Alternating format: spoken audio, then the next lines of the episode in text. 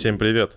Это подкаст .NET не только, специальный выпуск, в котором мы подготовили материалы с московского .next 2019 года. Да, вы можете сказать, что это уже было два раза, но самую сладость мы оставили на потом, на финалочку, потому что представляем вам интервью, подборку интервью с звездными спикерами, самыми звездными спикерами э, прошедшего Дутнекста. Рафаэль Риальди, Джон Гэллоуи, Кристофор Назар, Павел Йозо, Йозович, Скотт Власин. Все эти люди представляли одни из самых топовых докладов. Э, ну, некоторые были, конечно, не самыми топовыми, но это ладно. Но главное, что это очень-очень э, важные фигуры в .NET сообществе, у которых всегда есть что сказать. Сразу хочу предупредить, что данные интервью на английском. Если среди вас, уважаемые слушатели, есть кто-то, кто готов помочь подкасту и сообществу с сурдопереводом, пожалуйста, не стесняйтесь писать куда угодно, где угодно, э, хоть мне, Сашу Кукушеву ВКонтакте, э, я вам предоставлю всем исходные материалы, и вместе мы сделаем выпуск лучше. Ну, не буду откладывать в долгий ящик, наслаждайтесь. Hello, my listeners, our listeners. Here's uh, Raffaele Rialdi. Uh, sorry, yeah, uh. Yeah, uh, and today we are going to have a small talk or big talk. It doesn't matter. I don't know how we'll much see. time do you have. It will be in room one, so it's a, it will be a huge talk. yeah. At least the room is very large. No, our podcast is kind of informal. We can discuss everything. So you mentioned your speech about new C Sharp and new uh, .NET.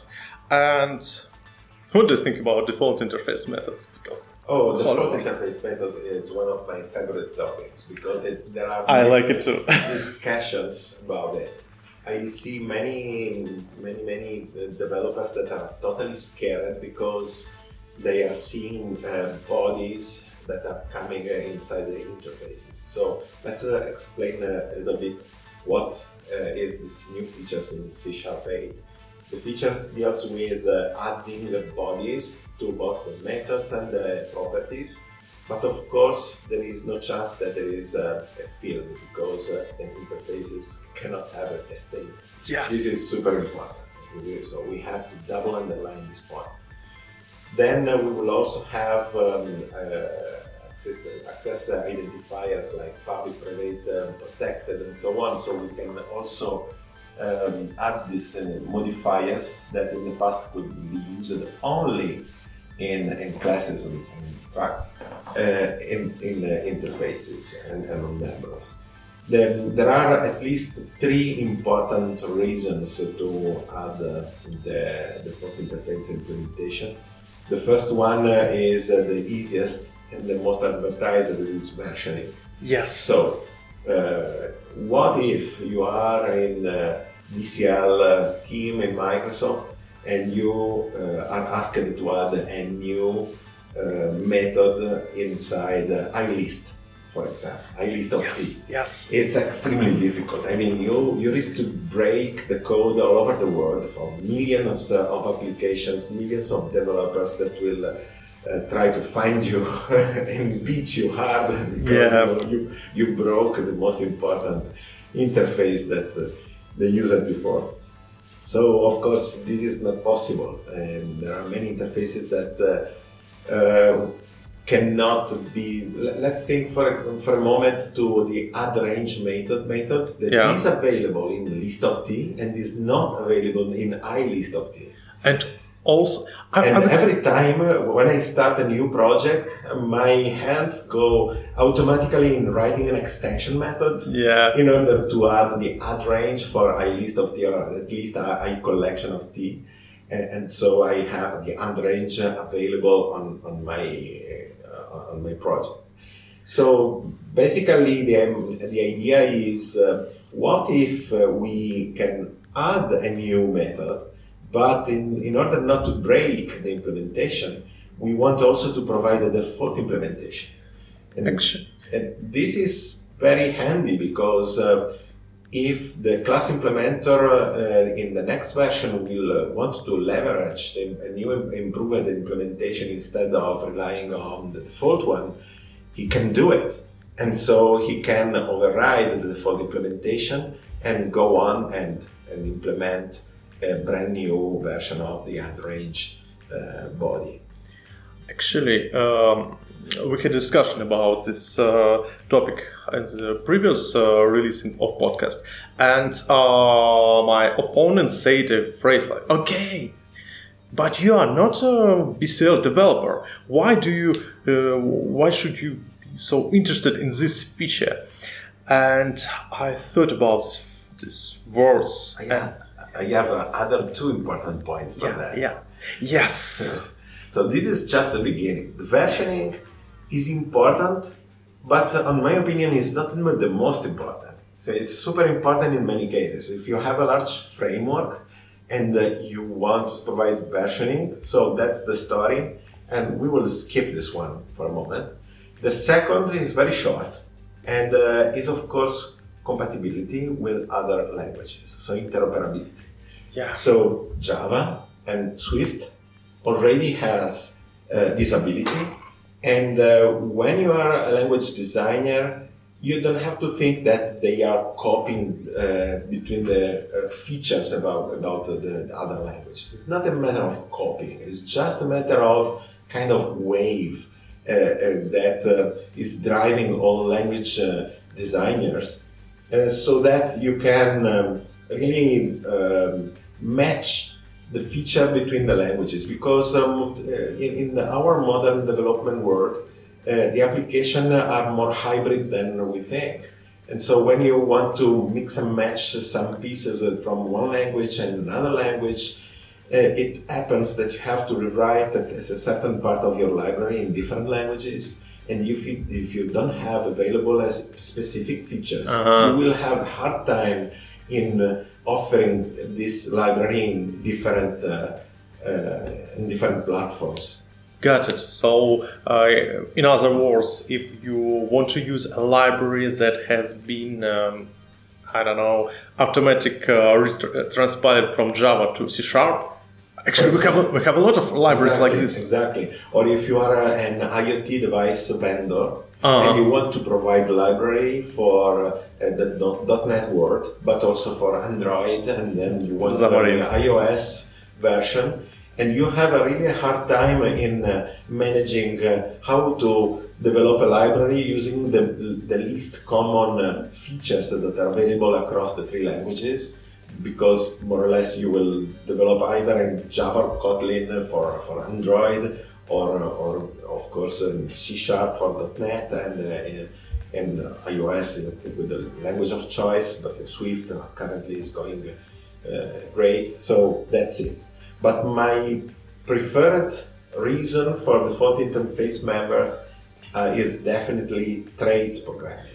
Traits Great. programming, uh, you know, I, I, I fallen in love with C++ a long time ago, so I, I, I, I still love C++. I, I, I am a co-founder of a community uh, of C++ in Italy. And um, traits programming is extremely important because it allows you uh, to compose the behavior of uh, your objects. And since uh, the modern languages does, does not offer any anymore uh, the multiple inheritance for very good reasons. I mean, the diamond of death is just one of the reasons, Yeah. but it leads to confusion for many aspects. Uh, of course, uh, uh, there is the need to, to find an alternative way to compose uh, the behavior of uh, your of your object. And so, let's say that you want to isolate a number of methods uh, in a separate entity. Let's say uh, so this generic uh, term entity, and then you identify other uh, sets of methods or properties in another uh, entity and another one. So you you end up in having three or four that can be used like Lego blocks. Yes. And uh, whatever you want in your final object, you can choose to aggregate, just to compose uh, the behavior of your object, just reusing this un- unit, uh, uh, these unities. And, and you can compose objects and, and your design becomes more simpler and then I mean it's uh, everything is much better. I have a good example tomorrow in my session, and I will show how to use traits programming. Actually, in uh, game dev, uh, there is a very popular pattern, ECS, entity-component system, and it seems that uh, the protocol is the same when you uh, specify a logic and business logic to one piece of uh, uh, game logic and compound, composition, com- composite all different entities, different components and system to one entity. Yeah. Yeah, and that, that, that's absolutely super important. We have to say that um, uh, it's not a feature that is uh, just finalized in C Sharp 8. Mm-hmm. Uh, I participated uh, a lot in a thread that you can find on GitHub about this, this feature because I was wondering how to use the base implementation from an object that is going to override it. So yeah, you you override the base implementation that is available in the interface, and you expect to call like base dot like you you do in uh, normal classes, and this won't work. Simply, they will go in a, in a Stack Overflow. Because uh, since uh, the base implementation is inside a, a, an interface, it's a vtable, but the pointer of the vtable has been overridden by the class, and yeah. so you end up in, a, in an infinite loop. So this requires a, a change uh, to the CLR, and probably I'm not still not sure about this on the implementation detail, even adding a new IL instruction. So it, it requires anyway some runtime change. Yeah. This means that the ability to call the base implementation has been postponed and approved already for C Sharp 9. This, so this is something that uh, will improve over the next versions uh, in, uh, in C Sharp and I also hope uh, they will add a few more features to make uh, uh, programming even better.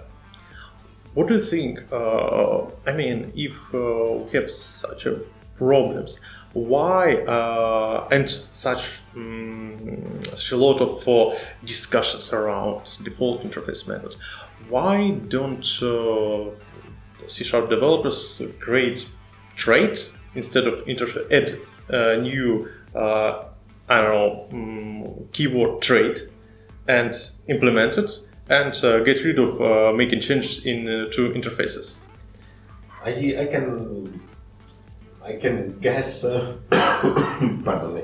Uh, I can guess it depends uh, on a difficulty in the implementation mm. because once uh, you want to uh, aggregate different uh, behaviors from different methods, you end up in needing something that resembles an interface in order not to have the multiple inheritance. So, from a, an implementation perspective, it doesn't make such a big difference. Mm-hmm. After all, if you don't want to use uh, the default interface uh, members, uh, you are free not to do it. I mean, if you don't like it, just don't use it. otherwise, it's just having an implementation available if you want to leverage it. It's just not just uh, something that is mandatory. Of course, if you see uh, this implementation uh, just a way to, to provide the behavior of uh, your future object, uh, it's, in my opinion, the wrong way to, to think about it from a, an architectural perspective. This is the kind of opportunity that you have in your, in your application in order to escape from versioning problems, uh, to interoperate with others, and to have this composition that was is difficult in languages like uh, .NET as well as, as in Java and so on. So if you don't have multiple inheritance of course it's more yeah. difficult. In C++ it's easier also because they have templates that are totally different than generics.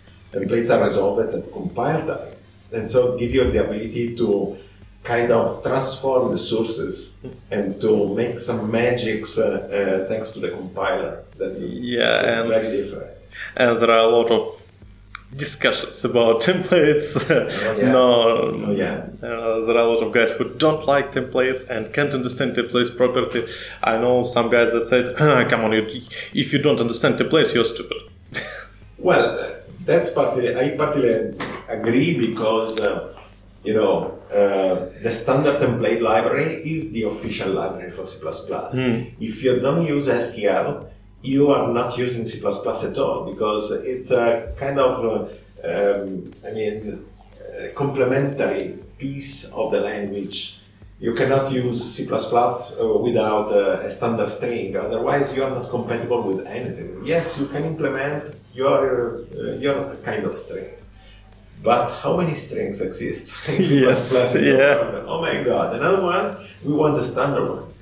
And, and this is why the standard template library uh, was invented in order to satisfy all the requirements and to be as, as compact as possible. Templates are the best answer available, uh, as far as I know. yeah. And uh, actually, when we're talking about C, uh, there are a lot of complaints about complexity of C. I mean that okay, the last version C++ is overcomplicated and it's hard to learn uh, C++ for students and it's hard to know it properly and uh, it's and I have a question about C sharp. C sharp 8 contains lots of features. And what do you think? Uh, can we expect uh, the same fate of C sharp that um, I don't know students or uh, just young young developers Yeah. instead of learning C sharp, uh, s- I don't will start learning Go or something like that. oh yeah, but this is an interesting topic because uh, if you if you watch at the language uh, overview, you will notice that uh, as soon as a language becomes uh, a bit old in the sense that they have many versions in, uh, in uh, his evolution, uh, the, the younger generation stop loving it just because it's complex. Yes. It's a, in my opinion, it's kind of laziness because in the in the old times uh, during the 90s if you talked in a conference about c++ no, nobody complained and there were al- al- already available other languages. And, that's pure fun. I mean the, you will see that uh, the, the average uh, age in a .NET conference is raising up. And uh, there is not enough uh, younger generation coming. And you may wonder why. In my opinion, it's, the problem is the language and the complexity that is uh, uh, going up, and the younger generation tried to escape it. It happens uh, with, happened with, uh, with JavaScript, for example. And so you, you have seen a lot of young uh, men going to, to JavaScript, and they now begin escaping again because also JavaScript is becoming more and more complex. And they, they everybody goes to Go, no? Yeah, everybody Python. goes to Rust yeah. just because it's new and they want a fresh thing. But uh, I mean, this happened in every aspect of the human life. It's, it's not nothing new. In reality, with uh, I have to say, with .NET Core 3, uh, it's not just uh, a revamping of the .NET uh, uh, code base. It's something really uh, totally new. It's compatible, yes. You can easily bring your application to, to .NET Core, yes but uh, it's very strong and the code base has been totally rejuvenated uh, and uh, elaborated in, order to be more performant. And ASP.NET Core has been totally rewritten. So there are many new things that uh, instead must be evaluated very, very carefully. And on the C++ side, um, they are paying uh, uh, a very uh, high cost of two points. No binary contract. There is no binary standard. So you wanted to interoperate with the C++ compiled object. There is no standard way to do it. There are hacks, but no official way. So uh, in the past, uh, Microsoft invented COM for this. And On they're trying to on- forget it. Yes, on, on Unix, there is CORBA, and that is Yeah. totally forgotten. COM is still alive. Well, I, I don't want to totally. I would say only in the Java 9 CORBA has been excluded finally. okay, but again, it's part of the past. COM is kind of rejuvenated because you know WinRT, the modern uh, application in Windows, blah blah blah. They all the APIs. If you don't like the UWP stuff, okay, uh, are based on WinRT or WinRT, WinRT core is COM. With a different type system, it's more, uh, it's easier. Okay, you have the free-threaded marshaller, so it's uh, easier even the threading model. But basically, it's the same uh, IUnknown uh, uh, QueryInterface, Yeah. release, and so on. So this is the main problem with, uh, with the, uh, the missing ABI from uh, the C++ world. And, uh, and also, uh, this is good. The other point is uh, the lack of safety. And this is scary. Why? Because um, companies now have a very fast uh, uh, developing cycle. So when you want to go in production very, very fast, uh, your amount of tests uh, must occur in a very short time, and you want to have strong guarantees that the code that is going in production is safe. It's a, it's, a, it's a good point because when we're talking about non-functional requirements, I would say security. It's a only one. It's a, there is only one uh, quality attribute that can be considered as a must for everything. It's Yeah. a security. Yeah. But, but you are scared that someone may have put some uh, raw pointer that pointed to a not allocated memory, and you will screw up. yeah. While in newer languages like Rust, this cannot happen because it is enforced by the compiler. And so Rust is a language that is growing very fastly just because it, it's uh, giving more safety to uh, the, the, the, the programming model. And this is super important. So I believe Rust will have a, a bright future from, from this perspective. C++ is very good still for many uh, topics, but you have to uh, be uh, a smart uh, developer using modern C++ because if, if you use uh, the C++ just as it was the old C uh, with uh, some new cool features, of course uh, that's very bad. And, Yeah. uh, and the C language is probably the language that will have uh, uh, to pay most of the of the costs because Rust can uh, uh, be compared uh, at level of performance very closely to, to the C language and can be used in kernel mode too. So if it is like, if I understand correctly, when we are talking about C sharp, we have the same same situation. Yeah, C sharp, in my opinion, uh, scares uh, a, a part of the younger generation. They should not be scared because it's a very nice uh, um language. But I want to be objective. I mean, when I see, when I talk with people, oh, C sharp, but there are many things to, to study, and I mean, it's laziness. It's uh, this is the main point. But when they discover the language, they discover that it's a very good world because the ecosystem is very rich. And uh, .NET Core brought uh, inside a lot of new stuff that is extremely interesting, uh, diagnostic. And uh, for example, I will show tomorrow, I can spoil something, Yeah. a, a Windows Form application, which is part of the past, okay, Uh-huh. uh, migrated to uh, the new .NET Core 3 using DI. So dependency injection inside with use it with the forms and you cannot imagine how clean is the code that in the past was totally crappy in order to have references to this form on the one side and on the other and with the DI you clean up your code base Actually, there is a awesome book, um, Dependency Injection in .NET. It's very, it's kind of old book. It's kind of 10 years old or more. Uh, and uh, this book is focused on, has a chapter that focused on applying DI approach to different uh, uh, .NET uh, applications. And uh, that was before .NET Core, and they showed how to do it for console applications, easy, how to do it uh, for ASP MVC application, it's easy too, and with WPF, WinForms, Yeah. WCF, and uh, there are a lot of hacks that are presented in this book. So yeah, it's um, I, I will But, but the, the game changer was ASP.NET Core, uh, who brought a cool new, very nice uh, uh, ecosystem of, Yeah. of tools based on the DI.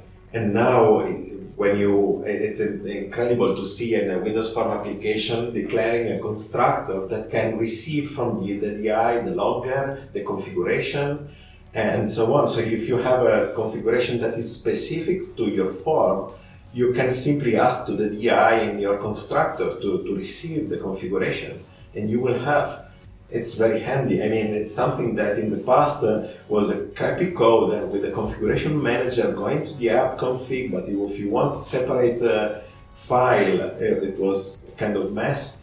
And now we have everything inside JSON, which is the de facto standard for this stuff. You have the opportunity also to redirect uh, to other uh, storage if you want. I mean, uh, it's an infinite uh, world of possibilities. And uh, when I explain this to, to younger people, say, hey, this is super cool. If I go to Node.js, for example, I have 1,000 uh, packages that do pretty much the same. It's also just difficult to, to pick the correct one. And versioning is a nightmare. The packet, uh, the package versioning is a, is a nightmare. Yeah, I would say, mm, from my experience, I don't have a huge experience working with Node.js, but as a regular .NET developer, I'm I use JavaScript frontend.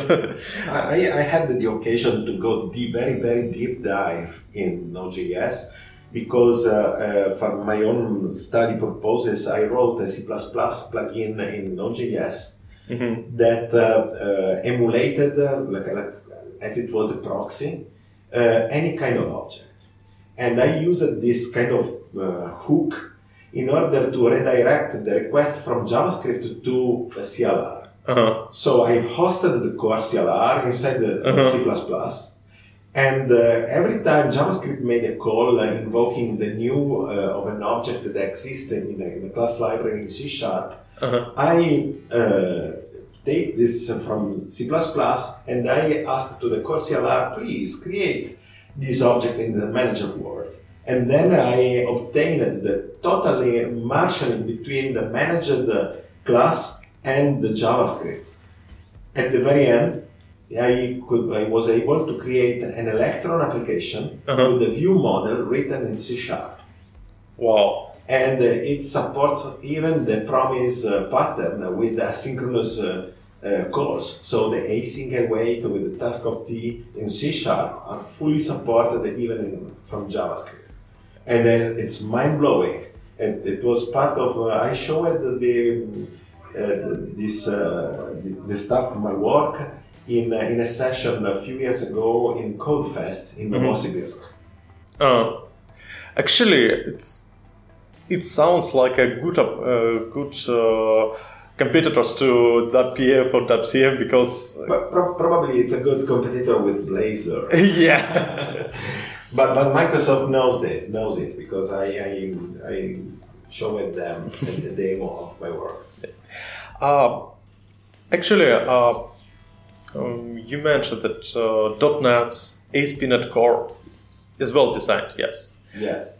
And, and it seems that uh, uh, the initial I don't know, approach of .NET is focusing only to Windows and uh, eventually can be considered as a, a, good opportunity of rewriting, totally rewriting a whole framework.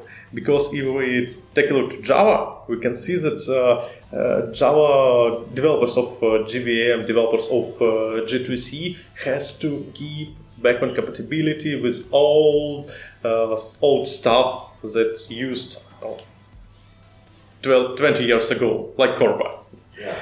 And uh, but what do you think? What should we expect in five years? Because, uh, for example, uh, in .NET Core 3, ASP.NET Core, uh, ASP not uh, uh, net core um, became becomes a, a reference framework reference not uh, just a NuGet reference. Uh, and as a result, if you want to create a very tiny web application, you can do it. Of you course. you sh- you have to reference all ASP.NET Core framework. It's still lightweight, but anyway, in .NET Core 3, you have to uh, you, we can't reference uh, uh, just a part of framework. For example, we can't get rid of Razor uh, well, well, it's it's a kind of pay per uh, use. So if you now there are these application packages that uh, include uh, all the stuff required to, for ASP.NET Core to run. But uh, for example, if you look at the worker service uh, template, uh, it's a console application that uses the ASP.NET Core infrastructure to have the DI, to have uh, the logging, the, con- the configuration mm-hmm. stuff, and so on. So basically, uh, yes, if you want to get rid of certain things, you can. And you can also easily create your own template because uh, you can using just the command line, say, hey, this uh, application that I just created and configured manually uh-huh. is my new template. And every time you, you make a .NET new, you can refer to your own template and create a new application based on your template. So, I mean, it's, uh, it's very plastic. I mean, it's, it's uh, yeah. you can do whatever you want in, in this sense. Um, if you want to get rid of certain uh, assembly uh, in ASP.NET Core, you can. Of course, Microsoft uh, decided to put together a few things in order to make your life easier when you decide to uh, to write a, an ASP.NET Core application, which is very common, very popular. Yeah.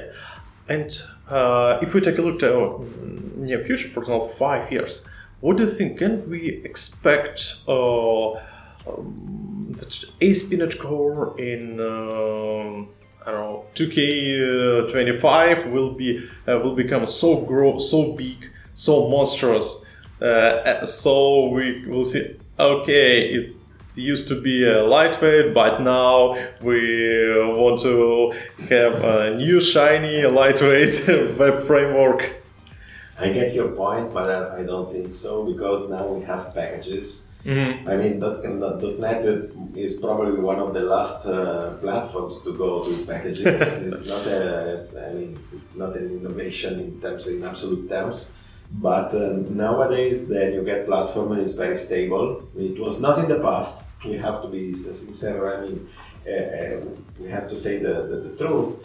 But uh, nowadays, uh, the NuGet platform is is very solid and uh, you know, GitHub, for example, offers also the, the ability for you to for you to publish your own packages. Can be a NuGet server, mm-hmm. and so this is very interesting because you can rapidly go from the CI/CD perspective and pub- publish the new packages. So I don't expect the main library will become a monster, or at least there will be there will be more and more libraries available as a good ecosystem pretends to, to have. Uh, probably many official libraries that that's I mean unspeakable because uh, we want the, the an official support for the most important thing that happens on the market. But uh, if you, it's a kind of opt-in. If you don't want it, you simply don't preferences uh, and, and yeah. you, you don't pay for it. Also, with, the, with the, one of the feature that I will talk tomorrow as a published trimming, mm. you will also be able to obtain a single exe uh, trimming away, so cutting away all the code and even uh, only a portion of an assembly, not the entire assemblies, uh, trimming away all the IL code that your application is not yet actively using. This means that you can have an exe that is very small. I mean, how much is small is we can discuss this stuff, but at least uh, you will not bring with you code that is not useful for your for your application. Yeah, I understand. It's like uh, the same thing that we have in Xamarin. Uh, exactly, because the feature comes from Mono. So yeah. Yeah. Uh, actually, uh, let's get back to .NET. I just want to ask for a small question. Uh, a few years ago, we not just oh, one year ago, that next uh, we discussed the uh, idea of uh, creating a C sharp standard that's driven by community. The idea is that at this moment C sharp has a lot of ways to do the same thing. I mean, for example, if you want to uh, ex- make a map, uh, you can use LINQ, you can uh, make, you can use loops, and so on. And for young developers, It's not exactly good because young developer, young developers likes Python because uh, there is uh, only one way to do something in Python. Yes, it's laziness again. Yeah, A bit. lazy. I, I'm very determined on this. Yeah. Often it's just a problem of laziness, not evaluating uh, the possibility that you have uh, as an overall. And nowadays uh, with .NET Core 3, Microsoft did a, a great move. Then they just released the 101, so the 101 Yeah. uh, videos on all the basics uh, on the of uh, that, it, that that are related to .NET Core 3. So uh, they are really tutorial and instructing you how to start where to, to start for each of the topics that can be covered from uh, with with the with .NET Core. But um, it's a good uh, starting point. I mean, new, newer uh, generation uh, have a lot of material uh, Yeah. to look at and, and to start from. Probably uh, older generation like me, uh, the approach is different because when we started, we didn't have the internet. Yes. You know, you had to resolve the problem by yourself. It, it, it, I never, um, it, I, I had many problems in, in uh, programming things, and uh, for many times I encountered problems that didn't have a published solution. But that's the most important thing. I mean, if you if you, you are the first to figure out how to solve a problem, it means that it, you are not uh, uh, one of the uh, on the average. I mean, it, it's, Yes. it's important. I mean, you have to to find a way by yourself. Why not? We are developer. We are s- solution uh, solver, not. Uh, I mean, that's uh, that's our our job. Yeah, actually, uh, in the in the opposite of uh, person who face issues that uh, mm, uh, that doesn't have uh, reference in internet, that doesn't have reference to the internet, uh, the majority of issues can be googled by Stack Overflow. But as a result, we have a lot of Stack Overflow developers. Oh yeah, but but often the answer that you can read there are totally wrong, even if there is the most voted. I mean, you have to evaluate carefully the code that you are cut, cutting and pasting in your in your application because uh, it, it, it happened to me to see the answers and I was astonished at how bad the answer was and how uh, high grades they receive it. Oh, yeah. I mean, you have to be a mature developer to understand uh, the value of the answer. It's not uh, something that anyone can do, and just copying and pasting from Stack Overflow, it will really, you will really grow up and a monster up. yeah. really, really bad.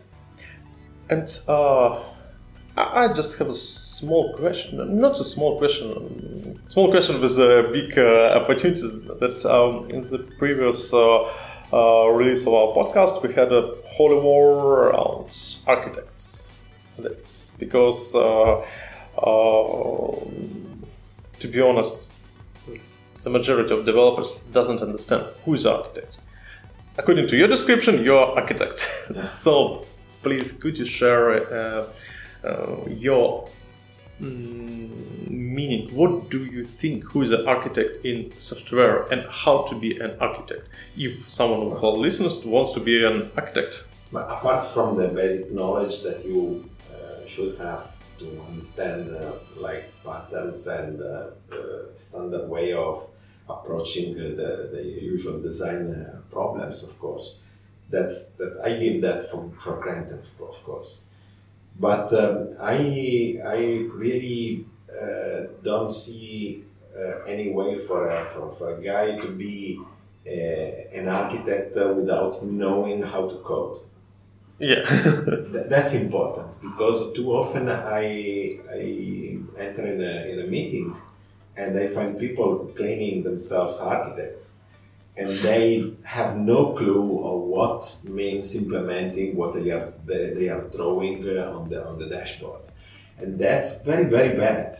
And uh, this is this doesn't happen for example in Microsoft. I, when we go there for meetings and uh, I see many important architects, well known, that uh, are uh, very aware of uh, how the code should be written and give you also the implementation details. Uh, takes, uh, for example, uh, a language design and architect. Uh, uh, you can add how many titles you want. Uh, Hejlsberg, that is Yeah. the designer of C Sharp. He is, uh, I mean, his value is uh, is total, is immense. And uh, if you go to the TypeScript repository, and now he's working on TypeScript, Yeah. you will see his own PR. So he is doing, doing a pull request by himself. So there are many features that are coded directly from him. It's awesome. Okay, so an architect must have this kind of capabilities to, to have this uh, this title. Otherwise, uh, it, he get lost. It's like uh, uh, an architect uh, in, uh, in in building uh, houses that uh, or, or bridges that fall apart. I mean, because he needs from the engineer that tells him you cannot do that because the, the bridge will fall down very soon. That's very dangerous. Actually, uh, I know some guys who but plays architect role that uh, doesn't have um, know, experience writing code, and you're absolutely right. Oh, right, it's And it's it's a wrong direction. It's terrible because uh, you risk to have performance issues that cannot be recovered. You have to forecast a bit what, what does it mean uh, from a versioning perspective and what does it mean from uh, uh, the difficulty of maintenance internal uh, on, uh, on, the, on the team that is going to, to make the implementation.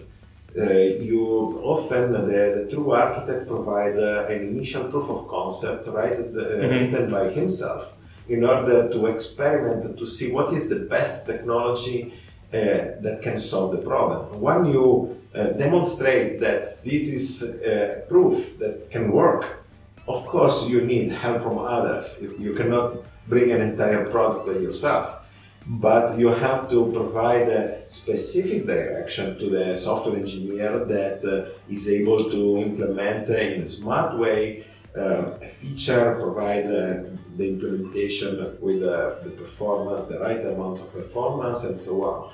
So there are a number of uh, uh, issues that must be carefully evaluated as an architect, and the experience, of course, uh, uh, it's uh, it's uh, super important an architect uh, must um, uh, be able to, to give a kind of possible solution and, and probably even not the most obvious solution. Uh-huh. Because, of course, um, an architect value can be seen when he can invent some, he or she can invent something that uh, is not uh, absolutely obvious. Otherwise, uh, the other guys in the room can do the same uh, pretty easily if there is a, a- a previous implementation. How to do it? I mean, um, just five a few minutes ago, we had a talk with guys about uh, um, interesting thing. Um, they have to uh, start writing uh, some CLI tools. Uh, it doesn't matter the reason, but they have to uh, write some CLI tools, and they uh, choose has chosen Go because of fat binaries, and. Uh, when we said, okay, but in .NET you can you can make fat, bi- binary too. Uh, so the answer would be, oh yeah, great, of course. But we didn't thought about it uh, when we made this decision. So the question is how to know everything because uh, I mean, if you want to create fat binary, you can just oh Go has fat binary. But if you don't know C sharp, don't know .NET, uh, you can't choose .NET um, uh, because you will not you will don't not know how that uh, in .NET you can create fat binary. Also, there is no way to know everything. So of course. the question But- is but- how. But, but of course, in a, in a, in a group, you can uh, ask help for from other. So the, the ability to, to have an architect uh, also to, to get experience from external people. Uh, you can hire people also to, to, to ask them for an evaluation and to uh, to see if uh, the change uh, of uh, uh, maybe a technological change is worth the pain. I mean, even if your uh, team is skilled in a certain technology, it doesn't mean that everything can be solved with that specific technology. So you have to be very careful and evaluate other technologies as well. A good friend uh, has a, his own company in Romania, and he evaluated a lot of uh, languages in order to uh, write uh, uh, kernel mode drivers. And at the very end, even he, he was not he was not proficient in Rust ended up in choosing Rust for, for good reasons. So he uh, had a technological uh, shift and decided to go there just because uh, the evaluation brought him to go there. This is a good decision. He is a good uh, architect. Actually, uh, technology technology switching is sometimes can be considered as a dream for a lot of developers because uh, I don't know. I know that uh, there's a lot, a lot of developers who want to switch from C Sharp to Kotlin just because this language is a little bit the same, but Kotlin is, has more features. And uh, usually, when we're talking about technology switching, the main problem is how to uh, sell this idea to business. I mean, uh, um, sometimes business uh, are very, very afraid how to uh, deal with this uh, technology switching. I mean, uh, how to find new developers and so on. Yeah, of course, uh, uh, supporting a technological switch is a cost. Yeah, So you have to carefully evaluate uh, the benefit uh, and and the cons. Because uh, if uh, converting all the team in a different technology is worth the pain, why not? But uh, you have to carefully evaluate because when you switch, then coming back is, is hard. So uh, it depends from the pieces of the architecture. I mean, talking in general and uh, is is difficult to to say. Um, every use case is, is substantially very very different. Uh, Uh, for example, I will, I will make an example that is uh, is very important. Um, code generation, Uh-huh. something that uh, I love uh, in a particular way. I use it in many many projects to code generate a lot of uh, parts of the application in order to make it survive from versioning and evolving, uh, ability to orchestrate um, business logic and so on.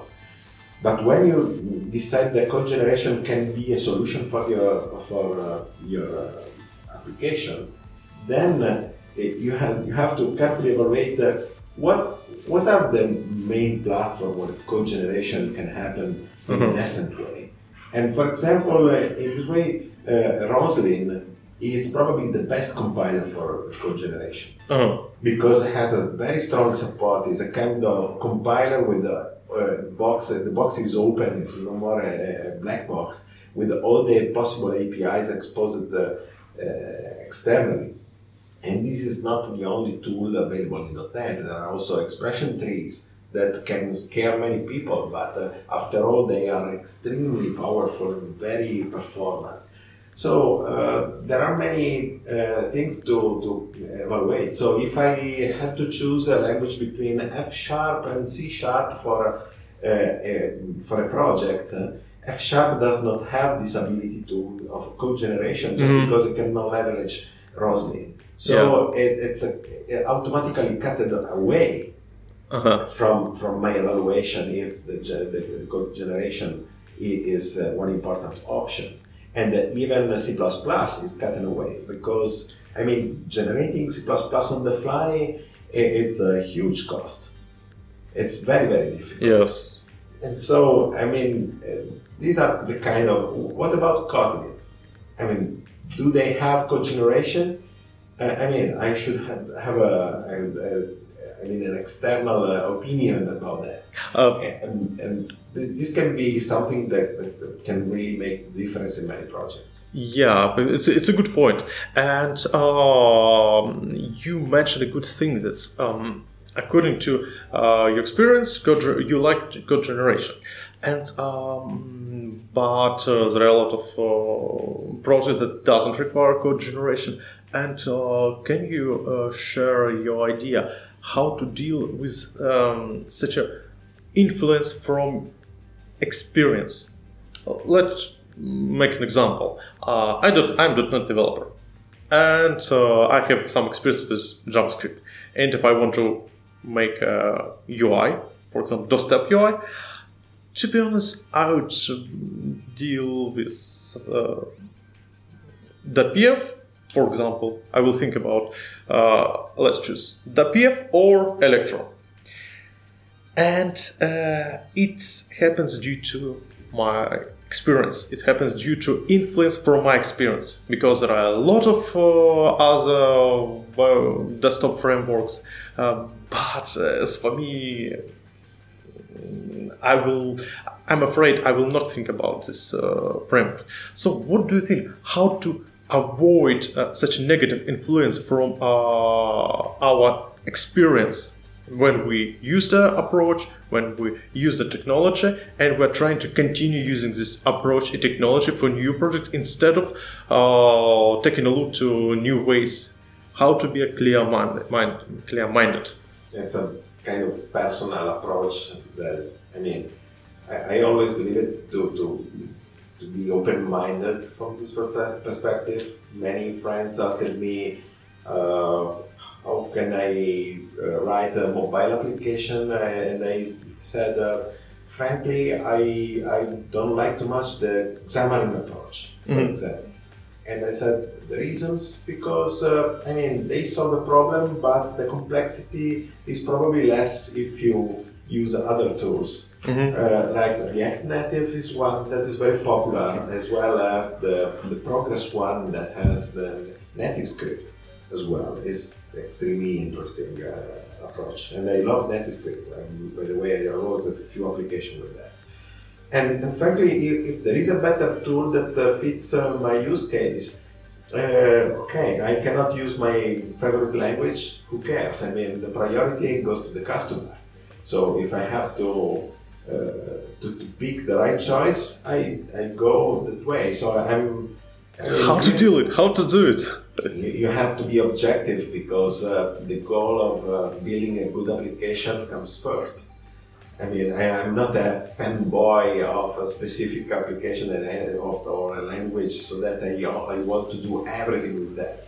But I found uh, over the years that uh, C Sharp uh, uh, C Sharp fits very well in uh, so many fields mm-hmm. that is still my favorite language.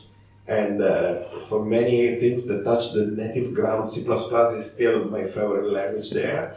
And, and so, I mean, I have a good uh, complement between the two, and, and uh, I mean, I can fit a, a, lot of things. When it goes to uh, mobile application, probably I, I will uh, go to uh, I, I, go to NativeScript or React Native uh-huh. using TypeScript because JavaScript scares anybody.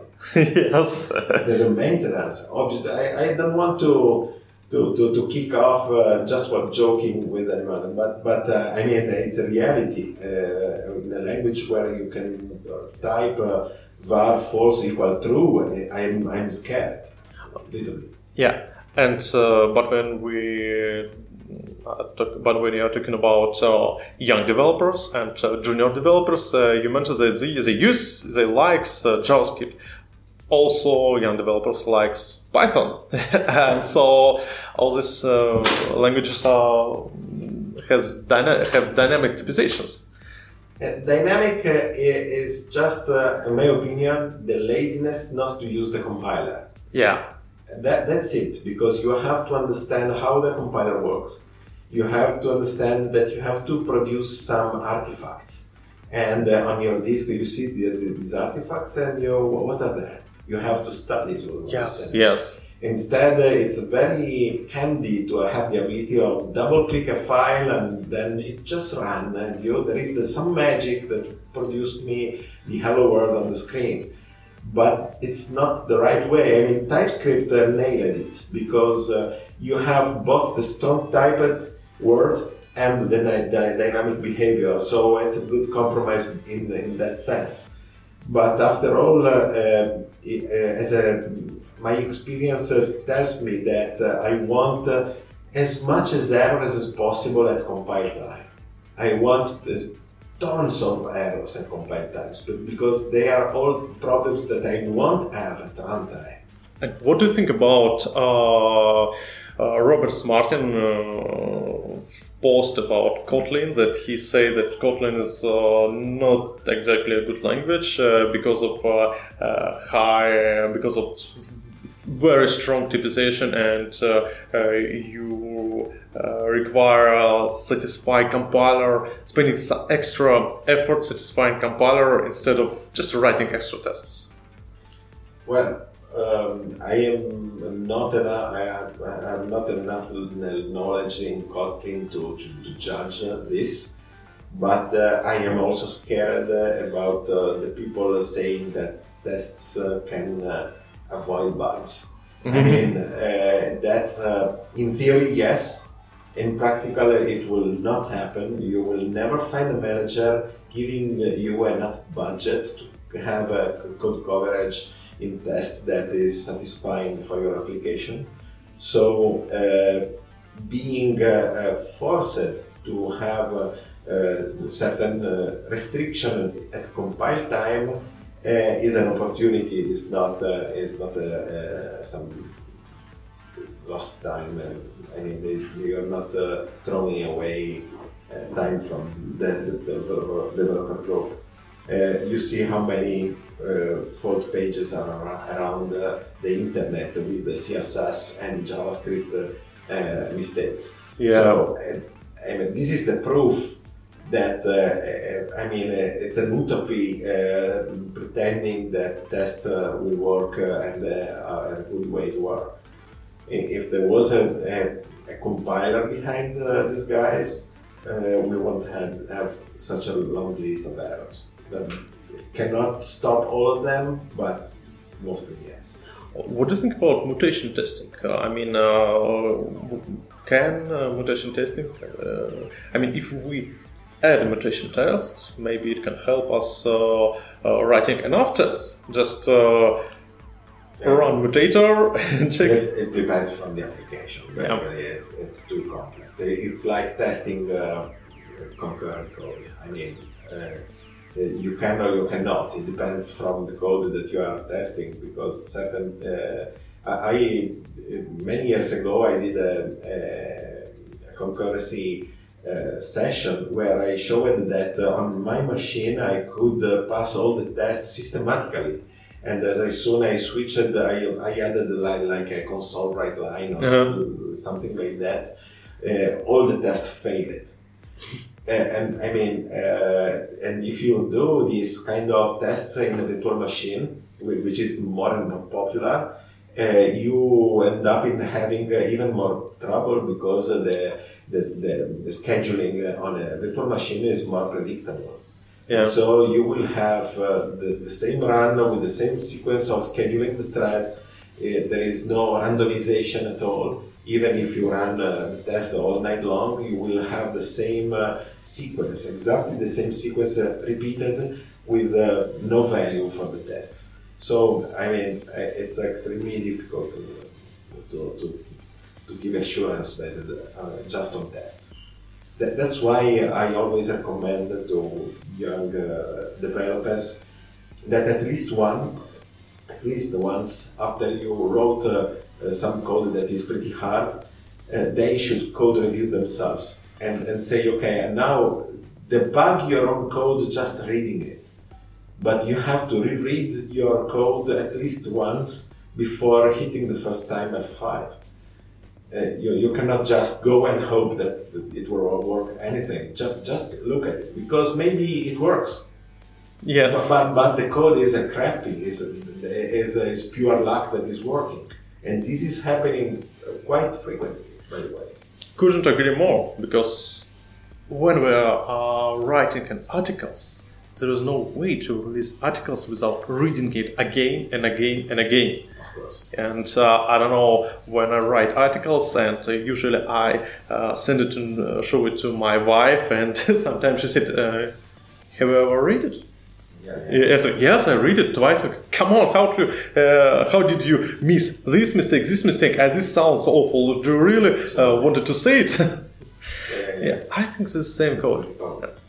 Uh, actually, uh, that's all from my side. Thank you. That's Thank you very much for hosting me. Yeah, this was very interesting. Uh, I think that was that is very useful for our listeners because, uh, and that was very useful for me. I found it. Let me spend uh, one word uh, for uh, the dot, uh, Moscow user group uh, dot uh, next uh, RU, uh, net RU, which is the Russian uh, net user group. Yeah, yeah. And I, I want uh, you to take advantage of knowing them because uh, I think that they are doing a great job. And yesterday I was hosted uh, by them and they gave a session in, uh, in for them. And so uh, the community is a good way uh, to uh, compare uh, and brainstorm ideas. And Yes. so, uh, one uh, strong advice that I want to give to any developer: be, uh, please go to the community uh, meetings and uh, uh, meet your peers, uh, compare your ideas with others. Brainstorming is the, the core part of our work. It's so important. Yeah. I couldn't agree. Thank you.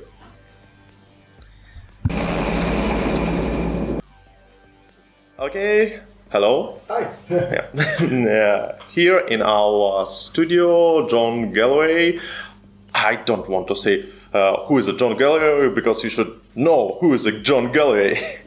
and can you s- answer uh, the question? Do you know why uh, DAPC, uh, why uh, WinForms at WPF has been chosen to porting to .NET Core, .NET Core in .NET Core 3, but WCF and uh, DubDubF uh, has Has not? Yeah. Well, I think yeah, it's it's always a hard question. Um, I have mostly, you know, I I don't have the exact words. I don't know the exact thing, but I can tell you why I think it makes some sense. Um, right now, there are better technology options for WCF and WF. Um, WCF, we're recommending people use gRPC now.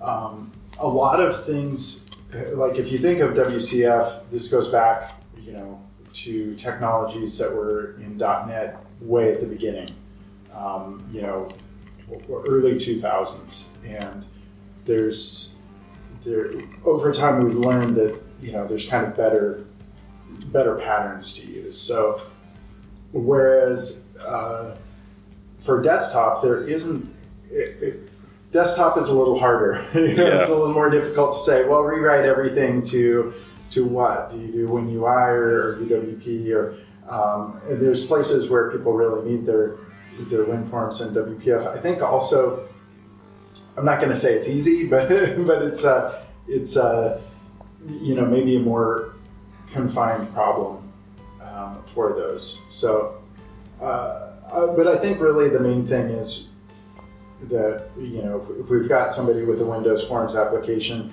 to be able to say, hey, you can update this and run it, you know, update the .NET part of it to run on .NET Core and get huge performance benefits and not have to rewrite your application. That's that's really you know helpful. And then the services we you know you're probably going to be better to update those. I've had a lot of conversations here about WCF, and uh, you know one option is update to use gRPC.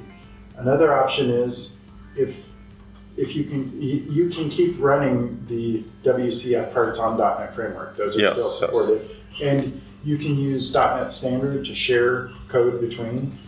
Um, and and then there is also a project, the Core WCF project. Yes, that's why. I mean, uh, where initial um, I initial piece of information about uh, getting rid of uh, WCF and .NET Core uh, mm, uh, was about uh, okay, we can't do it because of Windows, because of lots of Windows, but uh, according to WCF Core, it looks like I don't know, almost explained all WCF without some of features, if I understand correctly. Yeah, I think there's a difference between Microsoft, uh, you know, recommending a project and even so. There, the way that Core WCF started was an engineer at Microsoft started working on a port to .NET Core and made a pretty good start on it. And Microsoft decided instead of making it an official shipped part of Uh. Core to contribute it to community. And so the community is running the project, but uh, this developer Andrew Kanu is continuing to work on this project. Like Microsoft, as part of his work, is he's working on this project, and so it, it is something where you know we, we do see it's important. It's just you know when Microsoft ships something, they have to support it for a long time, and people expect uh, you know all kinds of. WCF has all kinds of transport mechanisms and a lot of you know there's a lot Yes. going on there. So and I liked it because you ca- you could I don't know create the same endpoint and with different bindings, and we have TCP, HTTP by uh, I don't know, applying one piece of configuration. Yeah, that was yeah. awesome. Yeah, I, I know. It's so yeah. That is that is tricky, and it, it's it is something where you know the, the kind of the main recommendation now is to to move move things either if you can, if it works for you in .NET Framework, keep it there, or if if you need to update it, then gRPC is kind of a more modern, and you do get uh, big performance benefits. Yes. You also get more interoperability because gRPC is is you know very modern, works on a lot of languages. A lot of companies have gRPC services. Um, there's more tooling, that sort of thing. So Yeah. it's kind of more, you know, And problems with infrastructure due to HTTP/2. yeah, exactly. it's uh, and some I don't know issues with AWS ECS, yeah. but yes, I understand. no, it's true. And uh, you mentioned a good point about um, community. Let's have a talk about open source and .NET Foundation Sure. because I remember your, your last presentation, the previous DotNext about open source, and um, mm, I have it, maybe it's kind of tricky question, but uh, from uh, mm, usually when I'm talk- talking about developers, developers are trying to go to open source to improve their uh, CVS. let's let's be honest. it's kind of it can be a good driver for uh, developers. that is a reason, sure. Yes, and uh, what can you say in? Uh, I mean, from your point of view, is it mandatory for a good developer, experienced developer, not a junior or middle developer, senior developer, having a contribution uh, to open source projects? Is it? Well, it's hard to say anything is mandatory. Yeah. um, there's a lot of different ways to be successful and happy as a programmer. Uh, I very much recommend it. Um, it's how it's how Microsoft is developing, you know, .NET. It's how it's a great way to interact. It's a reason why when I come to, to Moscow and talk to people, I have you know common things to talk to people Yeah. about. I have friends here that I've never met in person, but we've worked together. Um, it is a great way to learn. Um, so, and it's also a good a good way to avoid rewriting the same code someone else has written.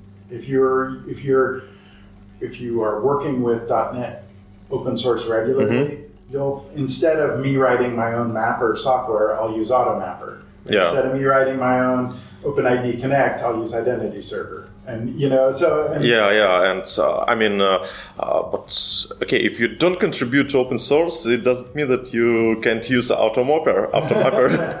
Well, so I mean, there's there's definitely something where yeah, you can continue to you can use open source without contributing to it, but I do feel like as a senior developer, it's really going to be helpful to actually contribute, and sometimes a contribution can be as simple as documentation or Yeah. Or a small. I very often contribute tiny pull requests. Uh, this past weekend, I was speaking in Istanbul. I was doing a, a demo on gRPC.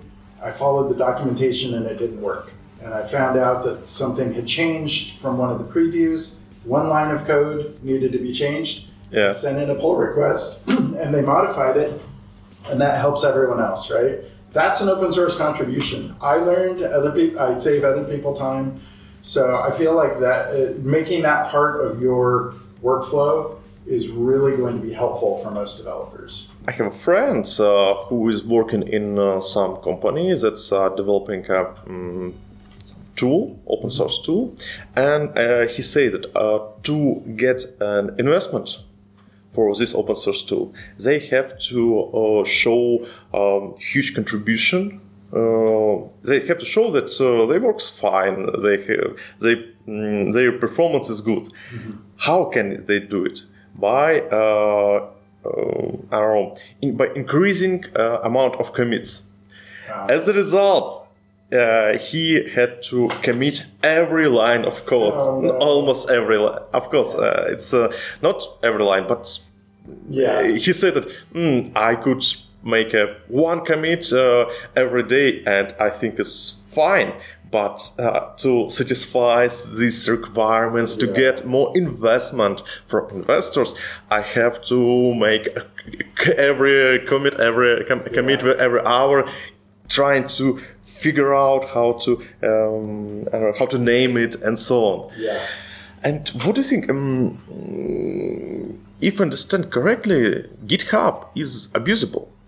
I mean, yeah, it can be. It, well, so you can abuse any metric. Yes. Right? so there's going back in time. You know, like people used to focus more, in some places they still do on lines of code. And they would say a developer is more productive if they contribute more lines of code. Uh, yeah, yeah. So people would write a lot of really bad code. Yes. And sometimes the best code you can write is no code at all, right? If you can exactly. see how to solve a problem because you can see how not to write any code, or to write just a little bit of code, or to use a library that doesn't use much code. So the same sorts of things. There are like I do recommend not doing just one commit per day. I recommend doing more small commits because that's uh, not, not to, to make it look like a lot of commits, but because you can, uh, it, it'll help you out as a developer if you're able to trace individual changes and not yeah. just say, did a lot of work for your commit message, but say, you know, uh, refactored to use an asynchronous parameter or something, right? Well, yeah, one of the most difficult things when you're understanding someone else's code is why they did what they did. And usually, by looking at a commit history, I can see their thinking, yeah. and I can see what didn't work and why the code is set up the same the way it is. And I feel like as a developer, sometimes we want to hide the things, you know, hide our mistakes. And I've been learning this more recently. I've been trying to do. Uh, I don't know people do this much here, but Twitch programming does it. you know my friend Jeff Fritz, he does this all the time. And I'm used to doing presentations where I sit in my, you know, office or hotel room and I get everything ready uh-huh. and I know exactly what I'm going to say, and then I go on a stage and I go through my script. Uh-huh. And when I do a Twitch programming, I'm oops, it didn't work. Let's go look on Google. Let's look at Stack Overflow. Why isn't it working? I don't know and someone in the chat says you forgot a semicolon. Then, yeah. So we have to, as programmers, we have to be okay with looking stupid sometimes because we all make mistakes. Oh, couldn't agree more. I just uh, remember one bug that I made uh, in my pet project mm, in dictionary initializer. Uh-huh. Uh, okay, we have a dictionary with enums uh-huh. Uh, key and it doesn't matter what's the object. And enums uh, can be okay. Uh, sword, shield, and bow. Okay. So I've made dictionary. Sword, object, sword, object, sword, object, shield, object, shield, object, and it works fine compile uh, compiler didn't uh, say anything uh, because initializer with uh, score score uh, uh, brace yeah. usually mm, reuse indexer. Uh-huh. And there's no harm in assigning the same indexer three times. yeah. and when I, I, took a look took a look at this code, I say, how is it possible to make a, such a stupid code? Yeah, yeah. It's but we all make mistakes, and the, what's nice is that it's very easy to fix our bugs. Uh, you know, it's, it's very easy to make a new commit. I think going to your earlier thing, sometimes people don't want to com- contribute to open source because they don't want to feel stupid. And a lot of modern development with open source, with with everything, is just being being okay with making a mistake, and other people will help you and fix it, and we all learn. So. Uh, what do you think? Um, is it uh, not mandatory, but uh, developers contributing to uh, open source projects uh, that are supported by .NET Foundation or important for industry open source projects like ECU, uh, or I don't know, Newtonsoft JSON?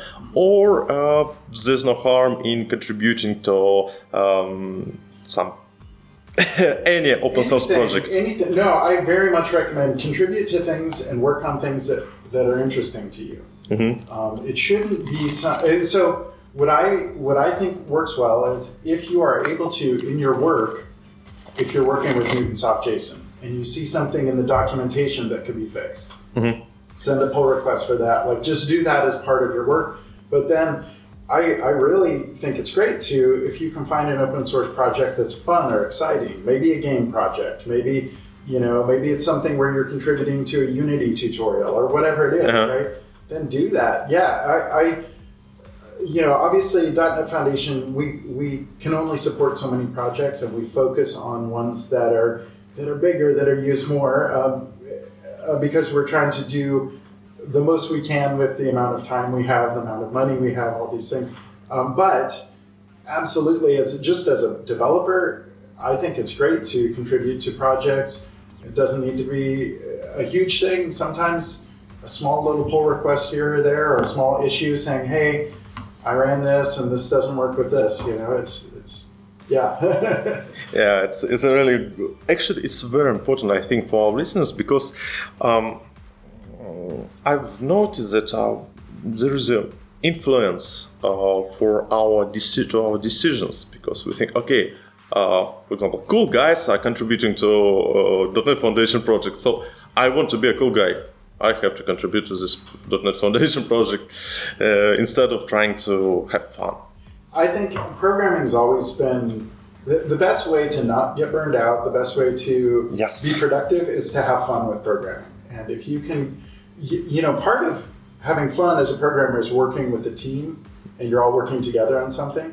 So sometimes something that doesn't seem that fun, you know, maybe a business.net project, but you're working with a fun team. Maybe you're working on getting a release out and you're excited about that. But very much a lot of the time, if there's something, if you're interested in music, if you're interested in, you know, games, yeah. if you're interested in, you know, making something really fast, you know, performance mm-hmm. optimization, yeah. these sorts of things. Uh, find something that's fun and don't, it doesn't have to be a big deal. Like you can go in and say, hey, look for a help wanted issue, look for something small and, and, or just offer, hey, I would like to get involved. What's something I can help with? And sometimes it's, typing up release notes for a release, or it's writing some unit tests, or yes. it's fix, updating some documents. You know, and that's a great way to learn. I've talked to so many developers that have done that. They've said, hey, I want to get started. They worked on documents, and then over time they've picked up and they're running the project or whatever, right? So it's, yeah. Yeah. Actually, I just want for our listeners, I want to say add that uh, .NET RU community wants you to contribute to our projects so that it's a good entry point for to open source world mm-hmm. yeah and we have a limited uh, i just have a small question sure. it's about um, can you share some insights about open source because uh, when we're talking about microsoft technologies uh, from my point of from from my point of view, uh, Microsoft uh, used to be a kind of um, uh, the company, not exactly open sourceness uh, company 10 years ago, for example. Yeah. Uh, who did these changes? Why? Uh, I mean, I understand why this made because of because because of modern world. Yeah. But can you say? Is it only Satya Nadella uh, influence, or there were uh, some? I mean, uh, or there are a lot of uh, uh, influencers in Microsoft, not only Satya. Yeah, definitely a lot of people. Um, so, you know, my boss Scott Hanselman, he's he's pushed for open source for a long time, including explaining to developers why it's important. You know, Yeah. being in the community in that way. Uh, Scott Guthrie has definitely been a big supporter of open source. Uh, you know, going back to early things with ASP.NET MVC, supporting that. Yeah, yeah. And so, and as he's moved up at Microsoft, he's continued to push for and support open source. Uh, you know, Satya has been a big supporter. Um, you know, people along the way, Phil Haack in working with ASP.NET MVC. So a lot of I, I could go down a list. There have been a lot of people at Microsoft. For a lot of us, we've been excited about .NET open source for a long time and pushing for it. And it's just taken, uh, you know, years and years of, of working from the inside. Also, there have been a lot of people in the community who have built, a, you know, a strong open source community who have pushed Microsoft in the right ways. So uh, I don't want to just say it's just Microsoft that's doing this. It's all of us working together. Uh, that's been really, been really good. So yeah. Okay, thank you. If I understand correctly, there are, there are a lot of people, and I suppose in the future we have uh, a lot of interesting uh, things. Let's let's have fun. Sounds good. Yeah. Thank, you. Thank, you. for your That was very interesting. Sorry for limited time. Oh, that's great. Thank you. Hi. Hi. Uh, it's a again it's .NET More podcast, and in our studio we are going to uh, have a talk with uh, Christophe. Uh, I'm sorry, uh, Christophe Nasarre. Yes, Nasarre. Nasarre, yeah. It's it's complicated to say. Yeah, yeah. I'm, I'm sorry. I mean, No, no uh, problem, no it's problem. hard to pronounce. And uh, it's a person who um, exp- uh, who get um, provide a very extremely interesting uh, presentation about uh, .NET uh, uh, metrics. Counters in uh, .NET Core and uh, this cross-platform counters. .NET Core. And uh, first of all, may may I ask a small, just tiny questions? Uh, does it really works? Yes. So what I presented was the kind of monitoring pipeline that you can use now with uh, .NET Core, and it relies on the event pipe. So it's a new channel of communication that has been implemented just for .NET Core, starting in 2.2, and now it's available in 3.0, and you can get counters and you can get traces. So it's working.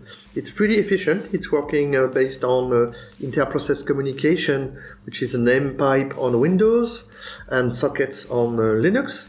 So uh, it's working and it's close. It's cross-platform. So Yeah. it's very very efficient. So, uh, and anyway, it's uh, un- under the hood. It works in different way in Linux and Windows. As a result, um, on the different machines with different uh, operation system, uh, the results of this tracing uh, can be slightly different. So uh, in fact, not really because it's just the channel of communication that is different, but the generation of the event or the generation of the counters are the same. It's the exact same code in the core CLR. It's just the way the payload of the event or the payload of the counters are sent through this uh, this pipeline. So it should you should have the exact same performance. And so, also, as far, as far as I remember, when uh, .NET Core has been presented, there are some uh, presentations from uh, from Sasha Goldshtein, for, for instance, about how to profile our application on Linux. Yes. Platform-oriented profilers. Uh, I mean, can we use this general approach, general traces, and is it enough? Yeah, that's a very, very good question, in fact, because uh, when we moved from Windows to Linux, we were used to have some dedicated tools. We are using dotTrace Yeah. from JetBrains as, as, a, as a profiler, and it's really the, the one that we are using uh, the most. And when we went to uh, Linux, we end up having almost no tool. So uh, I would separate the different kind of tools Yeah. based on your question, the the one that I presented this morning about monitoring how your application is behaving, which is mostly the trace. And the, the traces is not really about profiling. It's about getting like uh, metrics about the exceptions, metrics Yeah. about the allocations. So this is, I would say, enough compared to your question. This is really what we are using internally. We are using the same mechanism on Windows, and we will we are using the same mechanism on Linux. So for monitoring, it's really really what you need. Now, in terms of profiling, you have different options. Uh, I had a demo during my presentation Yeah. where I show that if you take the trace with the profiler as the uh, source, as the as the sorry, the sample profiler as the provider, in the trace you get the call stacks of all the threads that are taken every millisecond. Yeah. So it's kind of a sample pro- um, a sample profiling.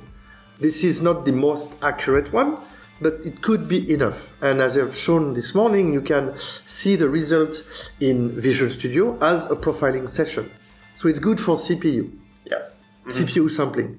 If you want more, if you want what you get with dotTrace, you don't have the same stuff today. But I've just discussed after the presentation, mm-hmm. the guy from JetBrain came, uh-huh. and I asked them the, the the question yesterday. So they came back today, and they tell me that with the new, the last last version of what they are showing in uh, the preview, there is a new console application to take the trace. So mm-hmm. maybe maybe uh, we will be able to get the same level of feature both on Windows and uh, Linux. I will have to uh, try it when I go back to the uh, office. Yeah, it's really cool. So Yeah. we can uh, uh, get rid of performance counters. So we can get rid of uh, some. We don't. Means that we don't really need learning Linux. Uh, I mean, it's a it's a it's a it's a different point of view. What I mean is, I'm I'm a Windows guy for many many Yeah. years, and um, you need to go to Linux and you need to use Linux. You need to get used of the usage of uh, Linux, which is sometimes very different from uh, Windows. And when I first started to play with, with Linux, it's it was really a, a nightmare because the the simplest thing was complicated for me. But anyway, you have to to learn the new ways to Linux. You have to learn some of the new tools yeah. but um, things will be better and, and better in terms of, uh, of uh, tooling. Microsoft is doing a lot, is investing in these tools. I have shown in the in the talk today, and I'm guessing that it will they will continue to uh, offer more and more feature in uh, in their tool. And uh, you mentioned this as a your, your I would say Windows guy. Yes. yeah, and um, I would say, let's be honest, uh, the majority of .NET, develop, .NET developers can be considered themselves as a Windows, Windows guys. And uh, it's really hard to change uh, mindset from Windows approach for example, going to performance monitor and clicking uh, performance counters and so on. Exactly. Yeah. Linux approach. And but we shouldn't do it. Don't you think? Um, I think we, we, we don't have the the choice. Uh, Linux is now uh, one of the operating systems that is the mostly used for, for containers. Yes. For for example, even in um, Azure. So you have to learn um, these these I would say new for us operating system, but it's been here for many many years. And uh, it's like when you learn a new language or something like this. It's hard at the beginning. You have to change your habits. You have to get used to the new tool. But um, I think it's a, it's a great opportunity to, to learn new ways to get information. For example, as Windows people, we are used to work with APIs. Okay, we have objects models in C Sharp or APIs in C, C++. And in uh, Linux, you, you, you can use a more like a file-based way of getting information. So if you want the list of the processes, you just open a file that contains the list of the processes. Yeah, and uh, everything is a file. everything is a file. So it's very, very generic. So for us, at the beginning, it, it seems like a little bit more complicated, but if you think about it, it's another way. And it's also providing more feature that you had in, on Windows. What I mean is you can chain some operation based on files. You can just pipe, you can, you can grep. And this is something we are not used to on, uh, on Windows. So it's another, another stuff that you are learning and that bring you more feature.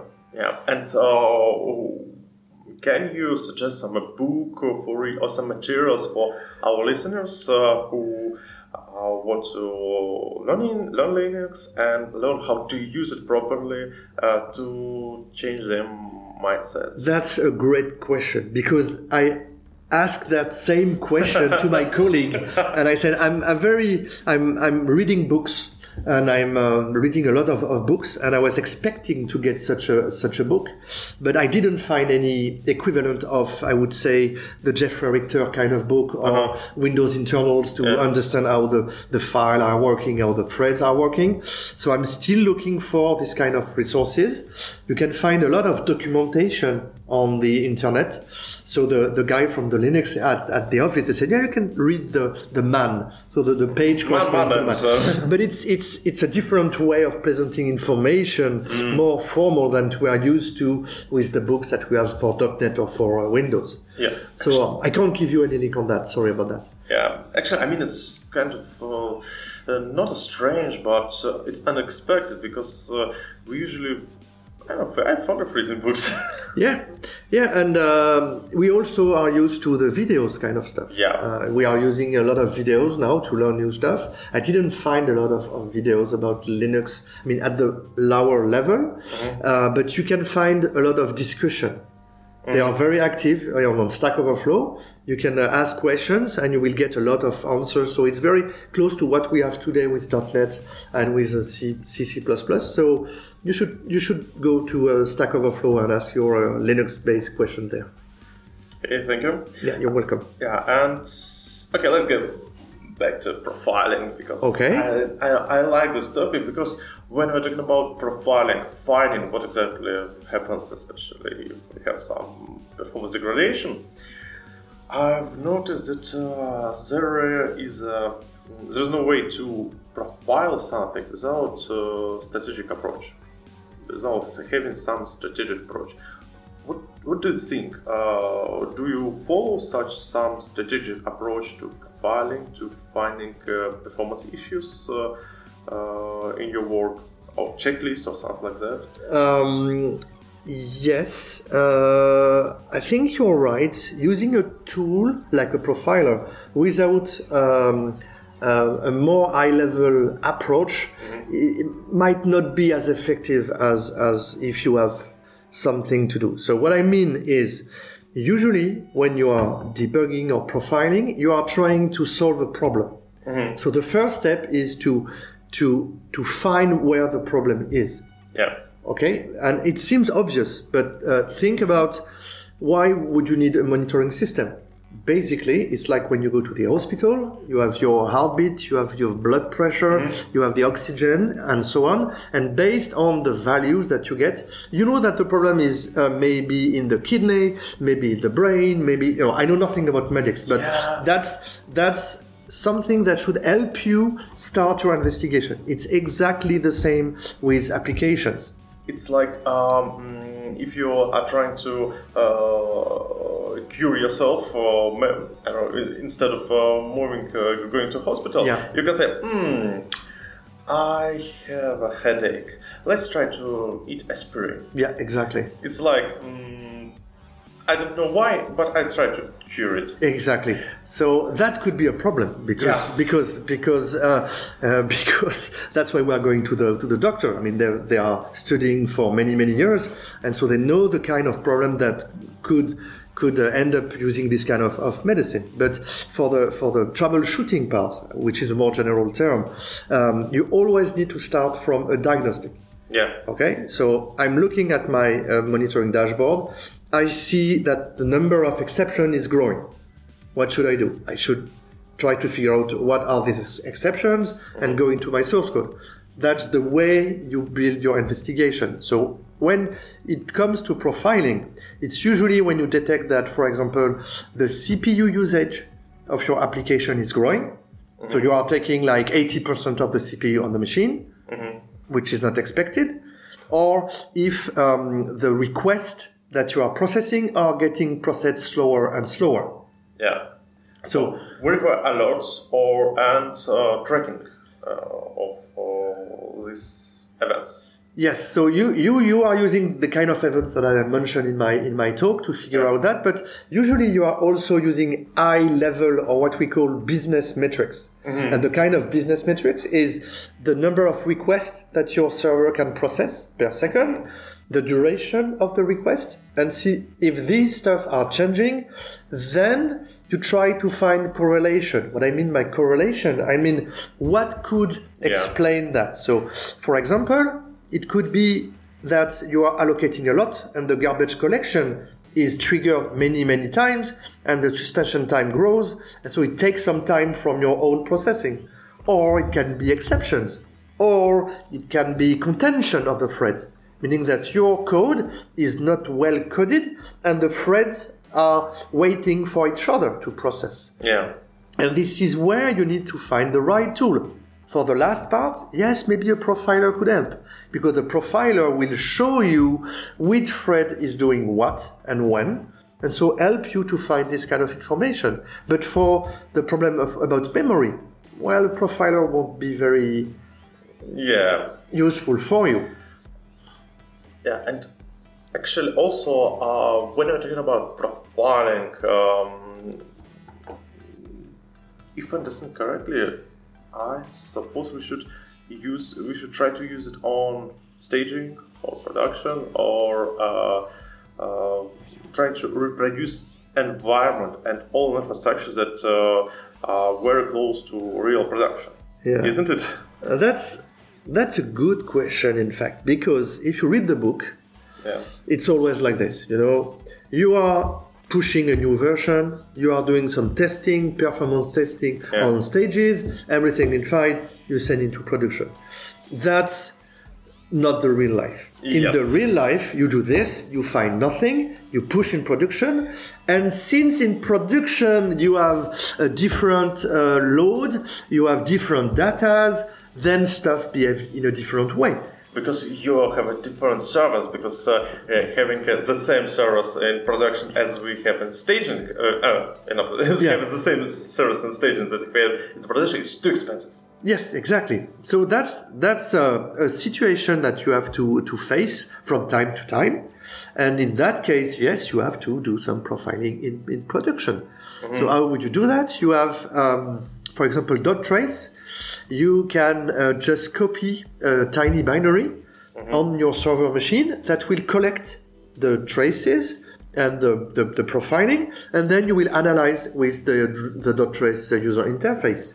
This is what we are doing. But usually, since in production we don't want to impact the business, Yeah. we just collect that profiling information for let's say 30 seconds. yeah So it, for a very short period of time, we don't impact the production. We don't need to install a lot of stuff on the server because the IT won't allow this also. Okay. uh, especially security Exactly, security. So we just install one tiny binary, we get the trace, and we analyze them uh, on our developer machine. So yes, in in in unreal life, in our dream, we, we should just do that in staging phase, but unfortunately, sometimes we have to do it in, on, on production. yeah. And so okay s- when we talk about windows it's okay let's use RDP and so on. Uh, but when we're talking about, about docker there's I mean there's no harm in uh, attaching to Docker container via SSH but sometimes our infrastructure especially if we're talking about AWS ECS uh, uh, doesn't allow us to do it Yeah. and uh, uh, imagine you have uh, don't know, some services in Docker, and uh, you can't uh, attach to S- via SSH to Docker container. And uh, what should you suggest? What can, can you suggest in this case? How to collect uh, uh, tracing perform? How, to uh, collect performance metrics? Uh, this how to attach profiler uh, to container in this case. That's a that's a real issue. So we are not using uh, these kind of, of containers. We are using Mesos and Marathon, which is another kind of like Kubernetes or something like this. So we have dedicated containers, but we have the same limitation. Our IT guys won't allow us to have SSH daemon Yeah. running into our container. And um, the example that we had was okay, I want to remote debug my Linux application. You can do this with Visual Studio. You can just install the binary on the container and open. Oh well, you have to have SSH. That's how it's working. So um, we faced this problem, and we had to implement um, another way to communicate between the Windows machine and the container. And we were able to do that with WebSocket. Ah, So in fact, with WebSocket, so WebSocket is fine; it's just HTTP. yes, of course. And the guy of the IT say, okay, we can open one additional port. And so we had to implement the equivalent of what SSH was doing uh-huh. ourselves. Ah, uh, you created uh, Yes. your applications that uh, use Yes. SSH like uh, WebSocket. Yes. Wow. Uh, have you considered the uh, making it open source because it can be Uh, extremely useful? We didn't think about that, but why not? Yeah, this is, but it's only for the Visual Studio debugger. Uh, Okay. uh, Yes, yes, uh, something, yeah, yeah. host or something like this. So um, we did that just for the remote debugging. For the profiler, um, we have uh, like console-based access. Mean that through um, um, a navigator, we have an access to uh, not an SSH, but to a, a console with limited rights. But the rights are enough to start a profiling session, for example. Oh. Okay, so that's another way. You can go through that way. This is how our IT people help us to, to do so. But I will, I will keep the idea of making the um, the WebSocket stuff uh, public. Actually, actually uh, the thing that you are talking sounds like uh, it- sounds like uh, showing candy for us. I think. Okay. Mm, okay, but I Okay. keep it for me. Yeah, uh, it's yeah. So um, so I, we will think about it and see if we can uh, make it public. We've done many changes that are public, so maybe we should be able to, to do this. Right now, it's bound to the way we are installing stuff into our container, but uh, we can see if we can just extract uh, the code to be usable by uh, by anyone else. This is a good point. For example, uh, we have here uh, Jon Galloway. and, Yeah, exactly. I suppose uh, Yeah, yeah, yeah, the yeah. foundation can Uh, help with supporting. And also, um, when I about, when I'm talking about open source, uh, there is a .NET Ru community, Yeah. and we have uh, some uh, projects, and uh, we can help uh, with uh, um, with this open source activities too. So, uh, .NET Foundation is too, too huge for this uh, tool because really it's it's dream it's dream for us because debugging to containers Is is a nightmare. Yeah, yeah yeah. it's it's it's, not an only nightmare it's it's a dream i mean it's a dream debugging to containers Yeah. I, I understand that it's slow but Yeah, but it's it's uh, it's it's uh, it maps the speed that you are you are debugging stuff. So you don't need to have very fast access. Uh, you just need to make it work. Yes, and uh, yes. uh, we, we just get it. Yeah, we'll think about that. following the question about materials i mean i, I like uh, asking for materials and getting information um, uh, when we're about, when we're talking about profiling um, and uh, performance uh, investigation uh, what can you suggest for our listeners what they should uh, learn because there are a lot of books for example Yeah. I don't know Pro- Yeah. Pro .NET Benchmarking.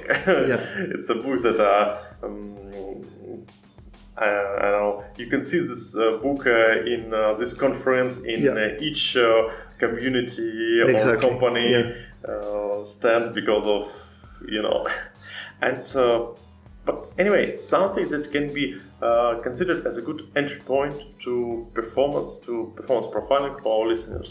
Um, so you have you. I would subject. Uh, I would say two two books. You have one book um, that uh, Sasha Goldshtein was a co-author. I don't remember the, the exact name, but I think it was from Apress.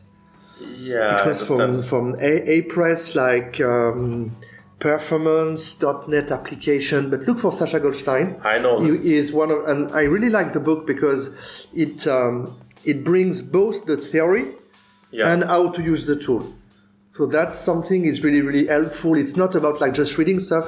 You will be able to very quickly apply what you are learning. And it starts with tool. if you. Yes, The yes. first chapter of this book are about tools. Yeah. And only the next chapters chapter is about how to how method works, how garbage collector works, and Exactly. So, yeah. So this one is, is a very, very good one. I think there is another one from Ben Watson, Mm-hmm. also about performance, which is more recent. I think the second edition of, of the book was published uh, this year. Uh, and then, okay, your, question was more about performance and profiling, but you can also uh, use the book about debugging. There is a book um, about debugging, which is like a gray with, there is some green. You have two versions: one for for the native debugging, one for the .NET debugging, uh, from a guy from Microsoft, and it's uh, it's very very interesting because again, it explains the theory and it gives you the tool and how to use the tool. So for to start learning how to do stuff, this is very very good. Okay, got it. And Yeah. so I suppose it's enough because uh, uh, I would say it takes some. It takes a year uh, reading these books, and Yeah. after that, well, uh, I will ask uh, for, for, For, for, for more books, okay, okay. yeah. Uh, and uh, do you use uh, some uh, performance test or something like that as a quality gauge, or, or do you think it's a mm, performance uh, can be considered as a quality gauge? That's that's a good question. My answer will be it depends. Yeah. Okay? Why it depends? Because not everyone need to have this level of requirement. Yesterday we had a, a bird of the feather discussion with the attendees and it was about performance and we get almost the same question.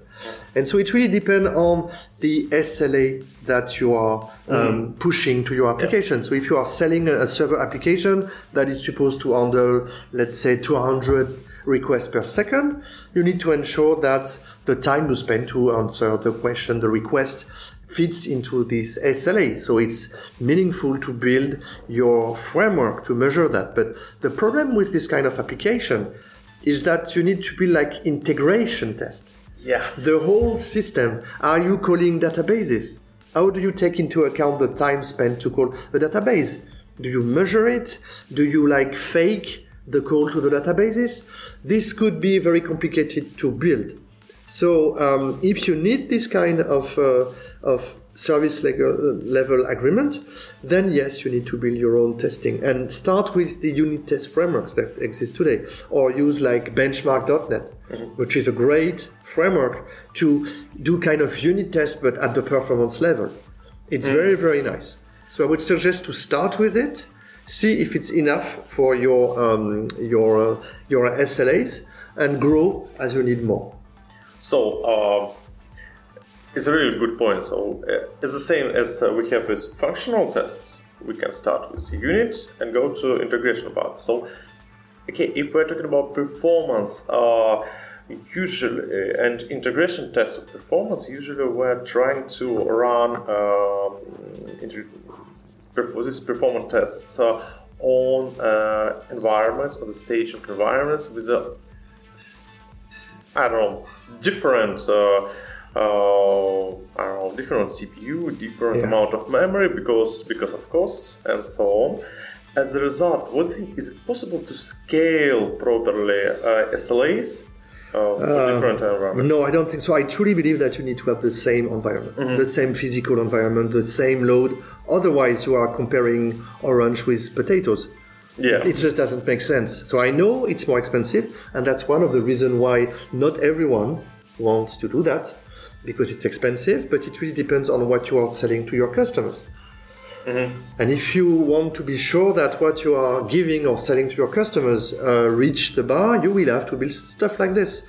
And for server, sorry, for server application with a lot of connections like databases, caches, and all that stuff, you might also use what we are doing internally at Criteo. We are using what we call A/B test So the idea is that on the same hardware, you are running a different version of the application, meaning the new version that you want to uh, test, and you compare the um, the metrics, but not the low-level metrics. You are comparing the business metrics. Oh, it uh, sounds like blue-green deployment uh, uh, with uh, extra performance. uh, Maybe it's it's like you, you have two two categories of of um, of request. Okay, so let's say that you have hundred percent of your um, your load that is coming. You take twenty percent or five percent or two percent to this um, this uh, new version of- on, on on the server. Then you compare with the ninety five percent that runs on the on the normal version, and you compare not the low level metrics but the business metrics because this is where it's important. This is where you will detect that your SLA is good. It's not on the number of, of, of exceptions. Nobody cares. Okay, what they care is that the the business metrics, the the money that you get by analyzing and processing the, the request, is the value is good. You don't have to go any further. It's the value is not good. Then you start a performance investigation. That's how we, we start the uh, the investigation. Ah, yeah, got it. And uh, but what happens if, uh, uh, after re- for example, we release new version of application and uh, it suddenly started to extremely popular, and as a result, we have uh, uh, a lot of uh, alerts. consumption and all that stuff. Yeah, yeah. No, but it's not a, happens because of issue with the performance that we made, but it happens just because there are a lot of uh, uh, clients started to using our application. How to deal with this situation? Okay, so again, that's why you need to make your test in an environment that is very close to what you have in production. Ah, yeah. Because if you don't do that, you end up exactly in what you are describing. Yeah. You ship, it was perfect in staging, okay? Because maybe you tested against 10 customers, and now you are going to production and you test against 100 customers. And the problems start to, to begin. Um, I, I mean, the, the, the first thing is how much does it cost to you? Is it, if it's expensive, just roll back. Yeah. This is the kind of stuff that we are doing. We just roll back and we start to measure on a dedicated server with the new version that was not working as expected, and we, we start the performance investigation then. But we don't want to lose money, so we roll back as soon as we can, and then we try to figure out where the problem could come from. Yeah, good point.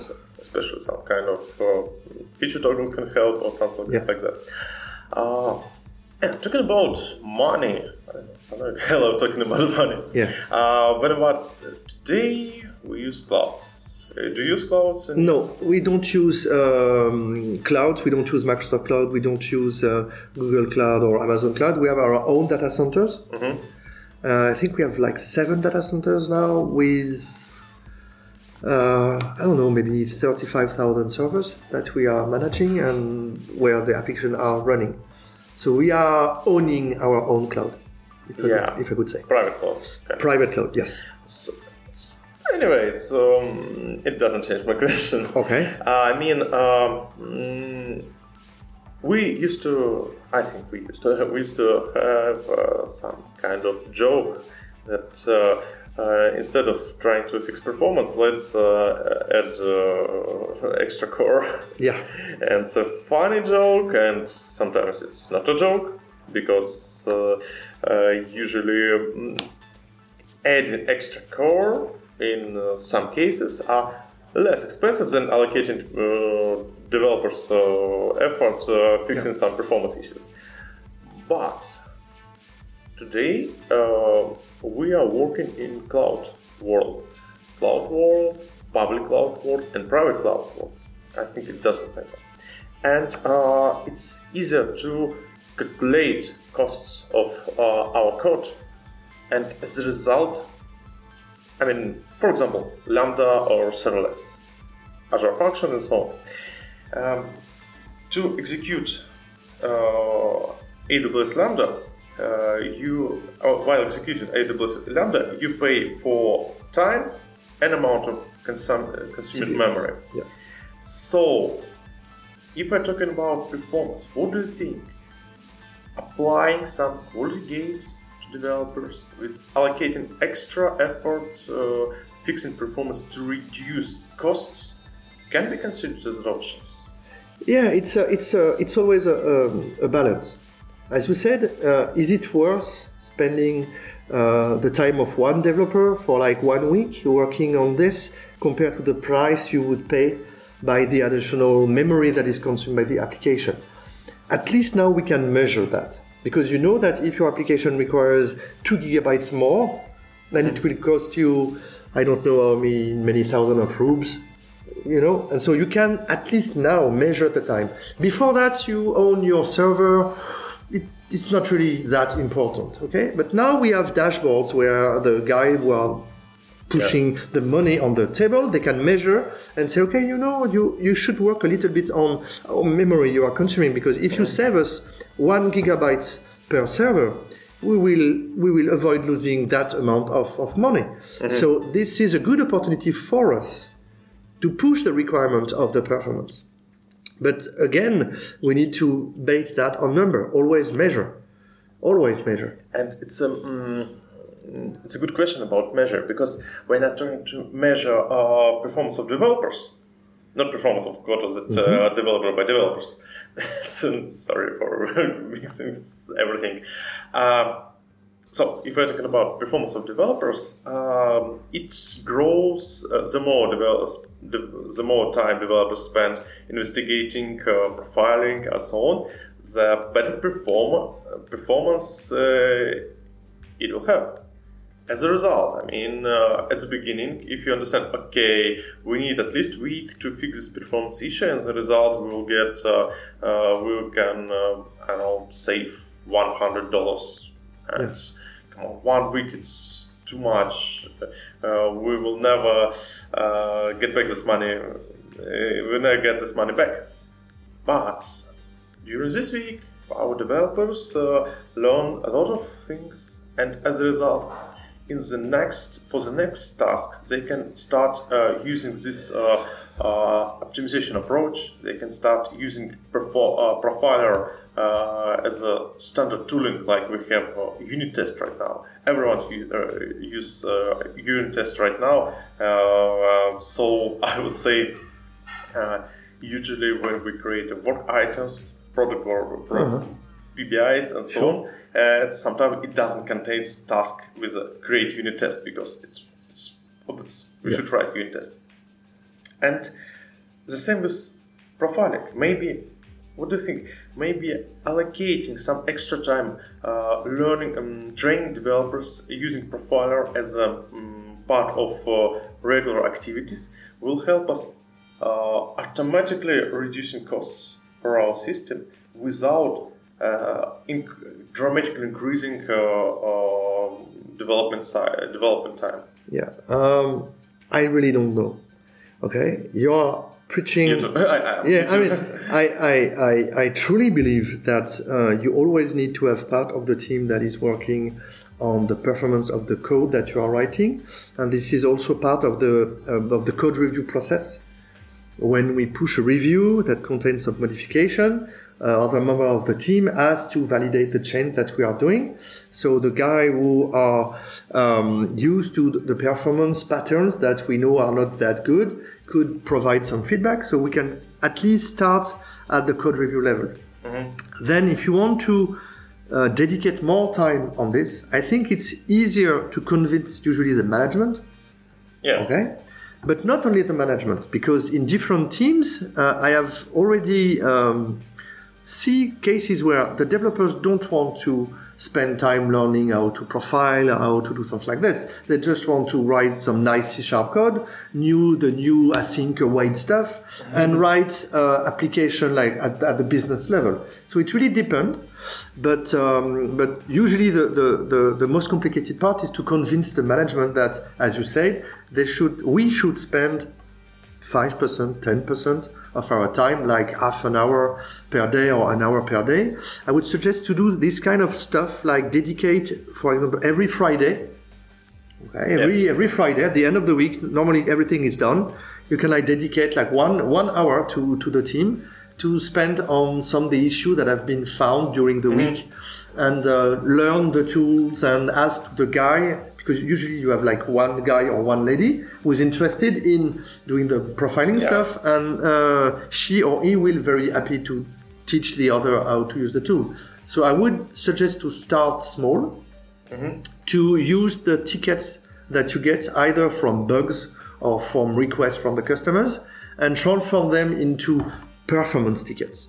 Ah, And that way, the team will be used to think about quality of code with the unit test, but also the quality in terms of performance of, of Yes. the code. So everyone will start also thinking about the the effects on the on the performance, and uh, don't think that the performance is only at the unit testing level. I would say at the function level.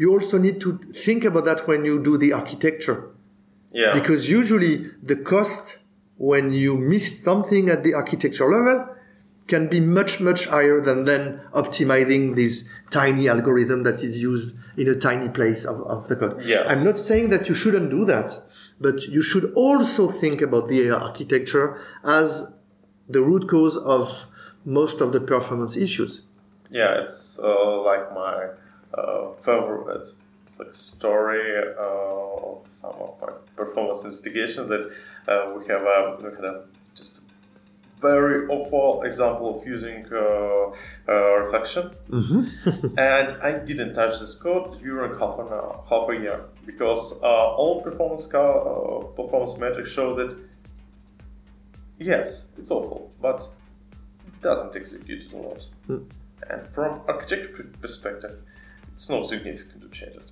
exactly. Yeah yeah. Always measure never optimize before measuring Yeah. yeah.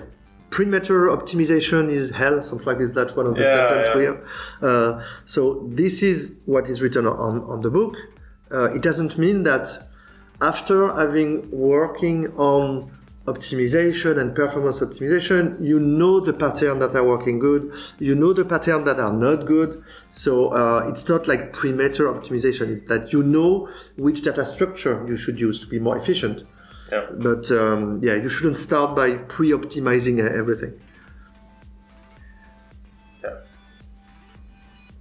Thank you. I mean, it's uh, it's a very important thing that uh, we discussed, and I think we should uh, rethink it. Uh, Okay, my pleasure. Yeah. And so, yeah. Thank you.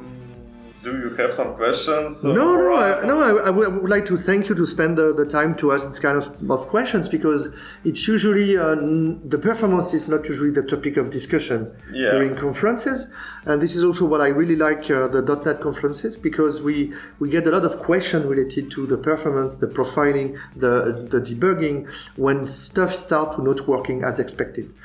And I think it's very, very important. So I'm very, very happy that you asked me to answer your question. Thank, you very much. Thank you for answers. Thank you. Okay, get back to our studio, and here is uh, here is uh, Pavel Yosovich. Sifovich. Yes, so, oh, I'm sorry. It's okay. It's a long name. name. I, I forget it sometimes myself. and uh, guys, you know he's uh, author of uh, author of the book uh, .NET Internals. It's uh, Windows internal. Oh, Windows Internals. Yes, it's a very long day. Yeah, and uh, um, I have some questions. And the quest- first question is related to your presentation. How long .NET can continue being so long to come? Well, I don't think uh, .NET really doesn't have uh, much to do with COM uh, these days. And in fact, it, it never really did. Um, but uh, my talk is about writing a .NET uh, profiler, and the profiler is still using uh, COM, but really it's not full COM, like uh, full Windows COM that uses registry and stuff like that. It's it's the, the concepts of COM that means uh, using uh, interfaces to sort of separate a contract from implementation. So it's not really, it's just the concepts of COM which are really universal in software development in general and not specific to, uh, to, to Windows or to COM. So I think uh, it's not that bad. yeah, cool. What do you think? Windows 10 is more suitable for developers. Windows internal internals of Windows 10 is more uh, suitable. Does it suit modern requirements, or they I don't know went to a wrong path?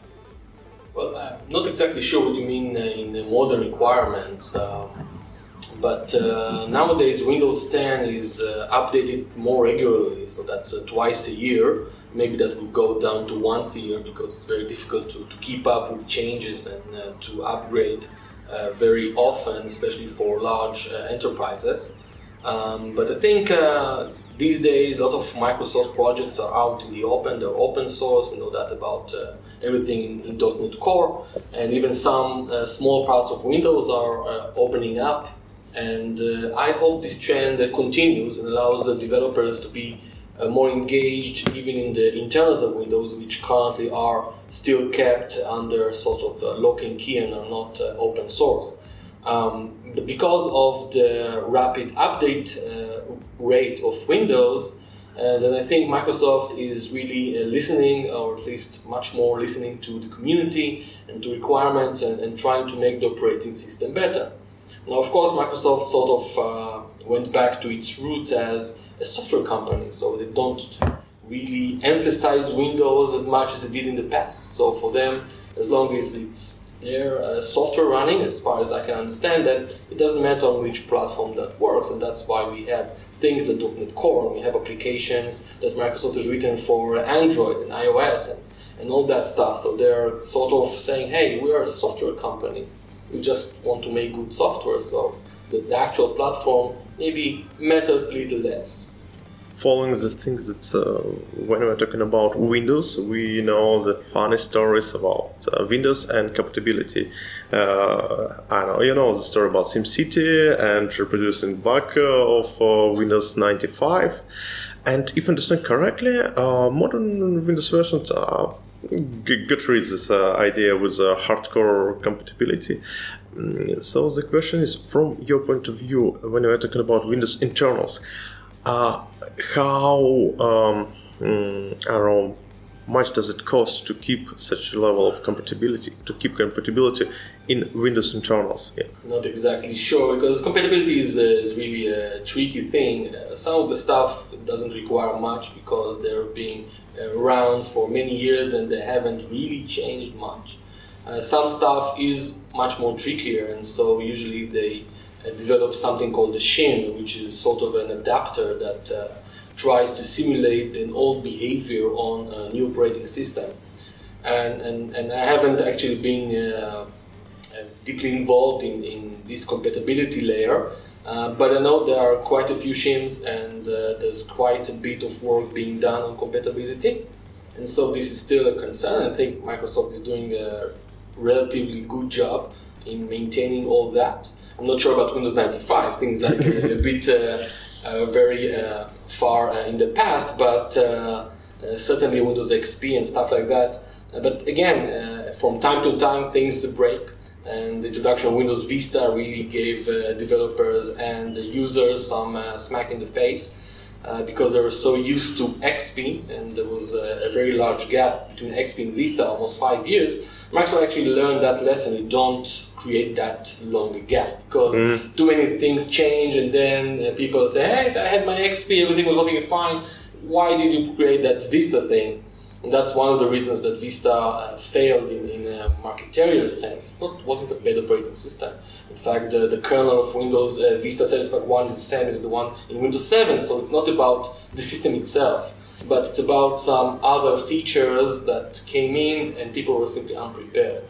Did you use uh, Windows Vista after releasing? Yeah, I did use Windows Vista, but uh, for example, because I, I wanted to test out the 64-bit operating system, mm-hmm. which wasn't available in XP freely, and, and so I used Vista, but for example, there was that user uh, access control, the UAC uh, settings, that you got that yes no prompt in your face all the time. and in Vista, there was only two options either it's on and it's annoying all the time, and or, or it's completely off. So you get back to the XP experience that everything is run as admin and uh, you, you do whatever you want, and so you're not getting that extra layer of protection. So I actually after uh, some use of the default mode of always on i just got rid of it and turned it off And that's why in Windows 7 they actually added another layer, another level, so that you get less uh, prompt in your face. And so the feature actually started to make sense. So Microsoft learned a lot about uh, Windows Vista uh, in Windows 7. You just look at the name. Vista creates expectations. Yeah. And what happens when you have uh, expectations? You're going to get disappointed. That's just uh, human nature. So Windows 7 has a very uh, simple name. It's 7. It's just a number. It's not some crazy word. So you have low expectations. We have low expectations. You cannot be disappointed. Okay, why are you talking about Windows? Windows. Do you like Linux? Well, actually, recently I, I have to use Linux uh, much more than I used to. I actually didn't used to use Linux at all, but now I'm uh, using it from time to time. Uh, not just for .NET Core stuff, but for other stuff that uh, exists only on Linux in some cases. Oh, for Um, example? Uh, for example, I'm using uh, machine learning uh, models using uh, something called DeepStream SDK, which is from NVIDIA. And that SDK only works on Linux, so it doesn't work on Linux. And that's kind of, I actually was pretty uh, surprised about that, but it is what it is. And NVIDIA, as far as I know, are not planning to port it to Windows. Um, and so I started using it. And uh, well, I still like Windows more, but uh, I, I do see the appeal in Linux. I see some stuff that I wish we had uh, maybe uh, more openly in Windows. Um, and I guess uh, eventually in this new world, uh, if you want to really be kind of know how to get around, you have to know Windows and Linux in, in, in a good in a good way. Yes, good point. You mentioned machine learning, uh, deep learning, yes? Yeah. What do you think about applying this machine learning approach to our regular .NET stuff and uh, um, sometimes enforcing .NET developers to machine learning? Well, I think uh, it's uh, like uh, Jeff Prosise uh, said in his uh, session yesterday. It's uh, it's, a, it's kind of a revolution. Currently, we're not used to adding machine learning stuff uh, to our .NET applications because we're really um, used to those algorithms which are kind of do this and then do that and then like normal algorithms you, you learn uh, everywhere. Yeah. Machine learning is completely different. Nobody knows exactly how it works. Just some ma- in some magical way uh, it works and requires training and stuff like that, which we are simply not uh, used to. Uh, but I think it's it's inevitable, and eventually. um th- this will make a difference if you have two applications which are very similar uh, with fun- in, in terms of functionality. Then that added value of machine learning and stuff that makes the user happier and make the, the program seem more intelligent can make the, the difference between uh, one application and another. So I think eventually we'll just uh, do that without even thinking that it's weird, even though it is right now. According to some uh, rumors from guys from machine learning uh, community, they have some mm, negative uh, vision to the future. Um, I know some guys uh, who say ML engineers uh, can be thrown away in the future because you have ML, auto ML, uh, auto ML, and uh, some um, general algorithms like uh, using uh, decision forest and so on. So, what do you think? Okay, I am not an ML expert. I'm not an ML engineer. So, does it mean that okay, I can use AutoML from ML.NET or any AutoML uh, tool or some this mm, regular approach like uh, decision forest and just use it automatically without trying to understand how it works? Well, I'm definitely not a machine learning expert, uh, far from it. Uh, but I think it is uh, something that will eventually turn into like normal algorithms. You have a library, you, you plug it in, you call some methods, and it does what you need it to do, and, and, and that's it. So you won't have to actually think about how it is trained. This is you're going to get a pre-built model already, and you're just going to call a method that will do all the actual running of neural network or whatever is in there. Um, I believe, yeah, that, that would be the case, and maybe um, maybe there will be less demand for uh, PhD, uh, ML uh, people. I don't know, I have no idea, but there's, I think there's always going to be the next level.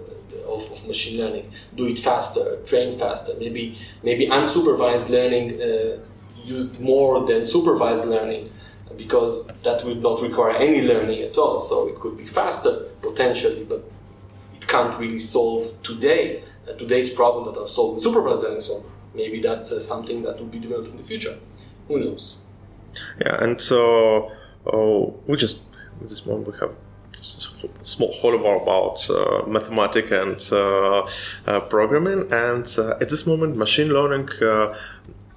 Why I have a que- asking questions about machine learning because it's easy to have a talk with machine learning with uh, machine learning experts, guys who uh, spend I don't know 100% of their life um, working with the, in this section of engineering, data, data science, and so on. Uh, but uh, for us, for our um, listeners, uh, I think it's more important to listen to uh, more a little bit more practical guys.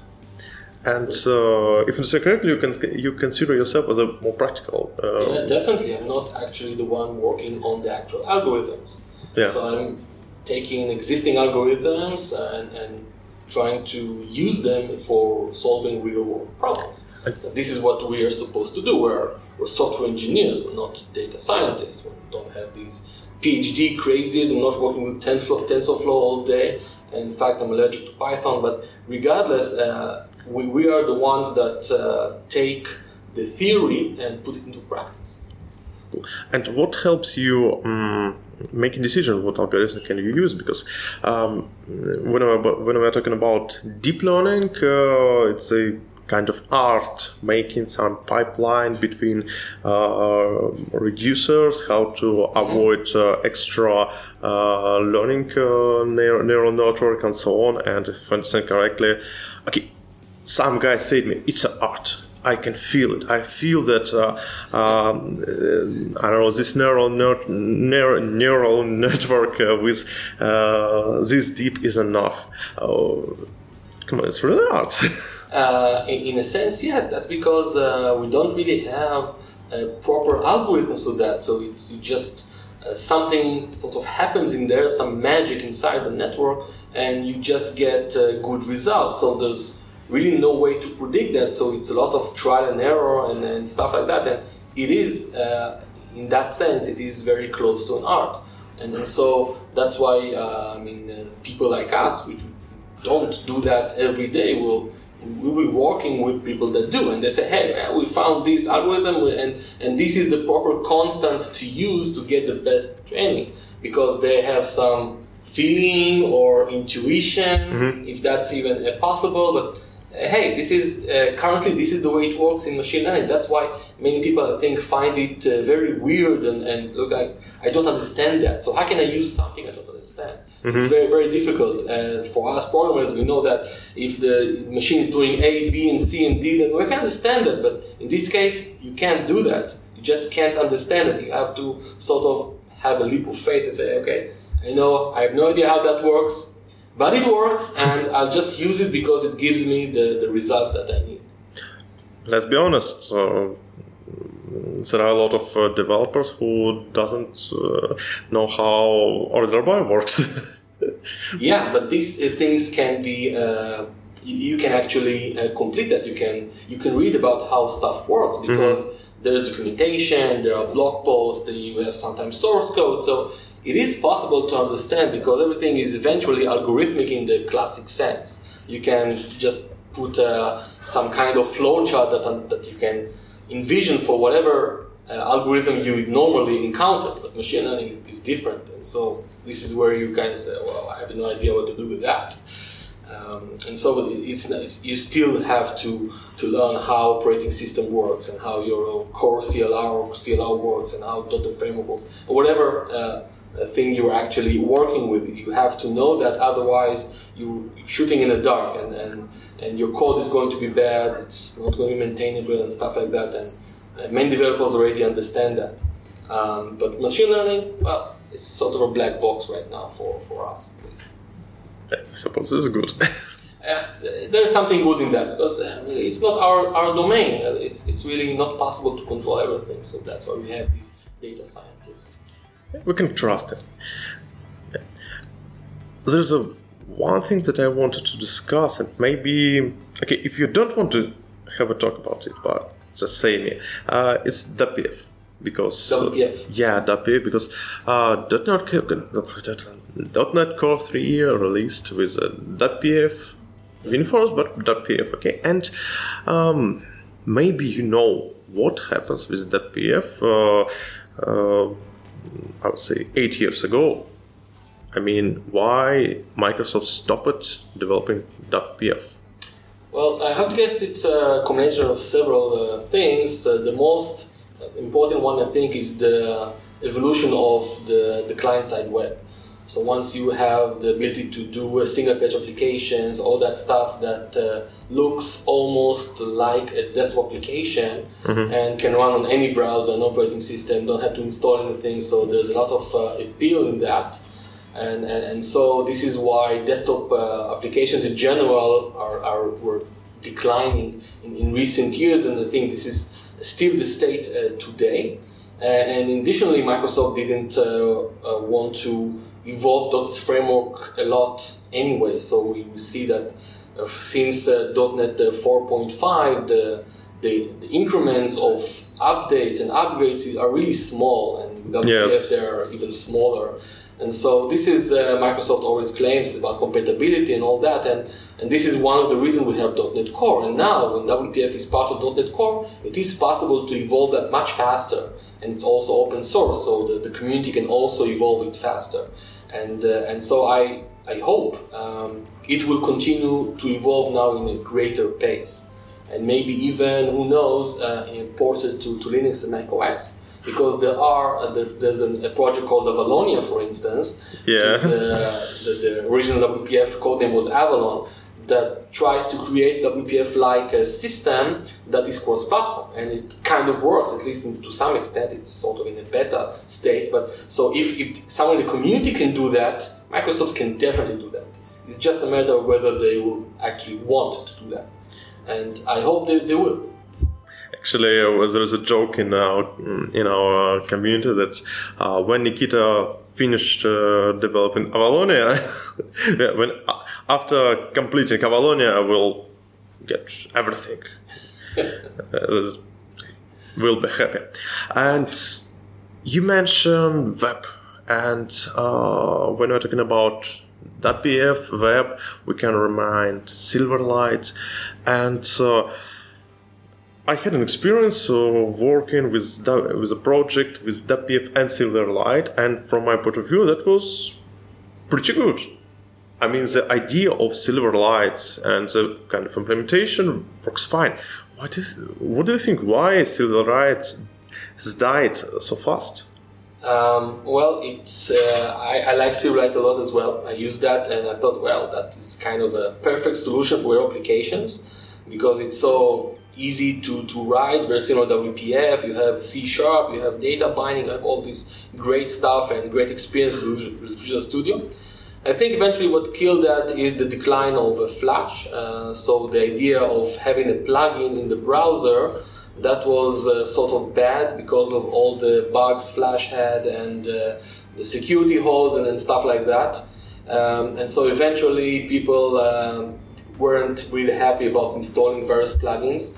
And at the same time, HTML5 came along that gave some uh, new capabilities that weren't possible to do before that. Uh, even a simple thing like playing an audio or video file, Yeah. you could do that now in HTML5. You don't really need any any plugin.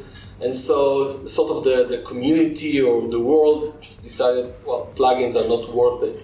And so Silverlight was sort of doomed um, at some point. And I, I'm really sorry about that. I really loved uh, Silverlight. Uh, but uh, it's still supported until uh, the year 2021 or something like that. So you can still use it. Uh, I know a company that uses and it's um, Yeah, I know a few companies that actually had to migrate all their Silverlight code to JavaScript HTML5. Otherwise, they couldn't just the, the clients, customers just wouldn't want to to install the application, which it's, it's, it's a big pain.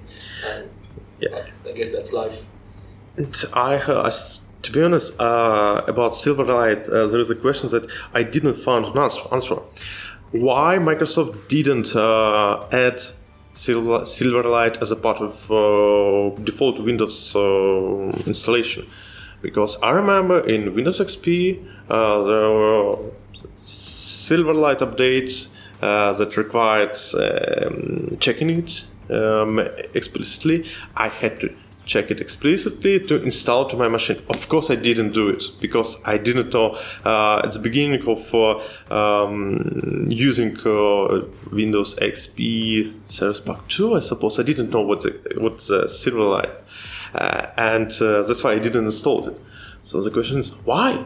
It's so easy. If you add install Silverlight as a part of Windows XP, the most popular operation system, uh, you can. Uh, they would, if they turned it on, uh, they would, uh, I don't know, avoid this problem with uh, uh requiring users to download in this plugin system and so on, because uh, operation system would contain it. Definitely. That's a good question. Um, Unfortunately, I'm not sure I have a, a very a good answer. certainly not uh, something that I know uh, for sure. Uh, I would guess that uh, enterprises, for example, don't uh, IT admins don't really like installing uh, extra stuff. And if you have a plugin that is updated fairly frequently, IT admins will not do it. So they will refrain from updating, and so this could be even worse. Uh, maybe giving the control to the user is, is better, but really, I really don't know yeah, for sure. Yeah. So, okay, because to be honest, from my point of view, there was some politics because the ex uh, executive of Windows uh, department, uh, as far as I know, has been fired. Uh, it hasn't. You mean uh, Terry Terry Myerson? Yes, as far as it wasn't. He wasn't fired. He just uh, left the company, uh-huh. and Windows went under the, the, the Azure division. Yeah. which which is saying something. saying something that really what's important for Microsoft is mostly Azure and Windows is just uh, one part uh, of it, but definitely not a necessary part. Many uh, machines today are running Linux on, on Azure, so um, Microsoft really, I think, doesn't really care as long as stuff is running on Azure. Um, and so this may be a sign that uh, Windows is not as important as it used to be, and that's for sure. Um, but I'm not. I'm, i think that uh, Terry Myerson just wanted to do yeah. stuff in his life. Yeah, the thing is that uh, I thought uh, I just read some uh, rumors rumors that uh, uh, he didn't like .NET, didn't like .NET approach. He fond of COM. Uh, and as a result, he didn't he didn't allow Silverlight making the essential part of Windows XP. well, um, I have no idea. Rumors. Rumors are, are very easy to spread and come up with, but I, I really don't know because uh, I wasn't there. Yeah, and uh, as for Azure, it's an um, interesting thing that, uh, if I understand correctly, uh, uh, if we compare Azure with uh, AWS, Azure contains a lot of machine learning tools. have you managed to use it? well, not in production yet. Um, just kind of playing with some of them. Um, I don't I didn't get a lot of chance of, to work on Azure in recent years. Um, but I may uh, start doing that again in relation to IoT, perhaps. Uh, we'll see. Um, but definitely, Azure is, is always uh, going forward in a crazy pace. I mean, I remember the days when there was just a web role and worker role and, and the queue and the blob, and, and that's it. And then you kind of you knew everything uh, in just uh, you can learn that in a day or two and you're done. I remember giving a session on that and I thought I know Azure, uh, but today there are so many services, so many options that it's it's uh, really difficult to to find your way around, especially if you're starting out, you want to do something. Uh, well, should I go with an app uh, service, maybe a logic app, maybe something else, or how do I combine them? And I think this is something Microsoft needs to um, to, to emphasize the, some, some good guidance of where to start for given scenarios. So, what are the actual differences between the various services? How do you configure that? And even for a single service, there's so many options, and, and, and debugging is still a pain in, in many scenarios, as I found out. So, uh, there's still work to be done there, and but the, the pace is. On the other hand, this level of complexity allows uh, certain architects uh, having such a good salary because you just uh, come on, let's pass AWS or Azure Solution Architect exam, learn all these services, and if your customer say, "Hmm, "Okay, I need." This blah blah blah blah blah. You say, hmm, come on, you can use this service, this service, this service, perfect. Yeah, I guess there's always uh, that uh, side of the story. Uh, for every uh, feature, there always uh, come those uh, experts, and and, and sure, I mean, uh, Microsoft and other big companies uh, provide us work indirectly, so this is just, uh, I guess, one another facet of it. Yeah. So, and anyway, do you like uh, this new modern cloud world? Because uh, when we are talking about the old world uh, with the hard that were close to hardware that uh, you had to buy machines, physical machines, taking care for it. It's a life uh, with pets, not kettles. Um, Well, I think it's uh, it's inevitable. I mean, I still like uh, my machine. I like to buy a powerful machine and have control over what's going on in my machine. Uh, but eventually, for, for for some things, you just have to have something like the cloud. Um, you don't really want to, to manage servers and stuff like that. Uh, maybe some people like it, but it's it's not productive. And I think the cloud is definitely uh, inevitable and continue to be so for, for many years. Um, even though I still enjoy mostly writing desktop applications on my machine and not something in the cloud which I can't see and, and really uh, not that easy to control.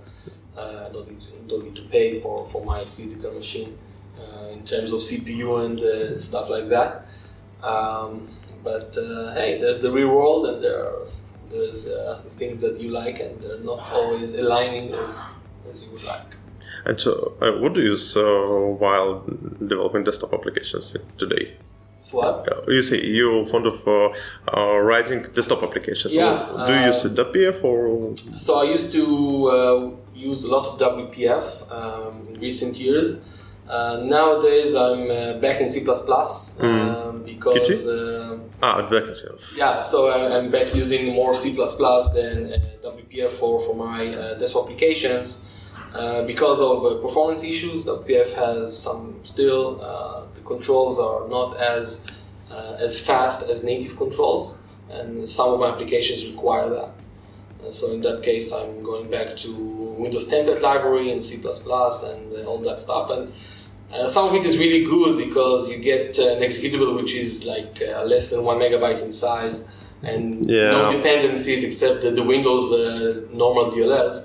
With .NET, you get like a million gazillion of DLLs and many dependencies, and sometimes it's it's really uh, annoying in a way.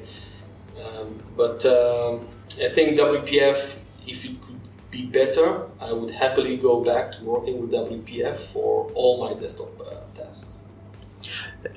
Actually, when we um, are talking about C sharp and C++, plus I know I like talking uh, mm, with uh, uh, guys who use C sharp and C++ and the same thing because. Uh, because to be honest, I don't use C++, and um, I remember some holy war with my friend uh, who is a C++ developer in Kaspersky, and he said, "Come on, how it's possible to use this? You have exceptions and uh, uh, GC, it's so weird."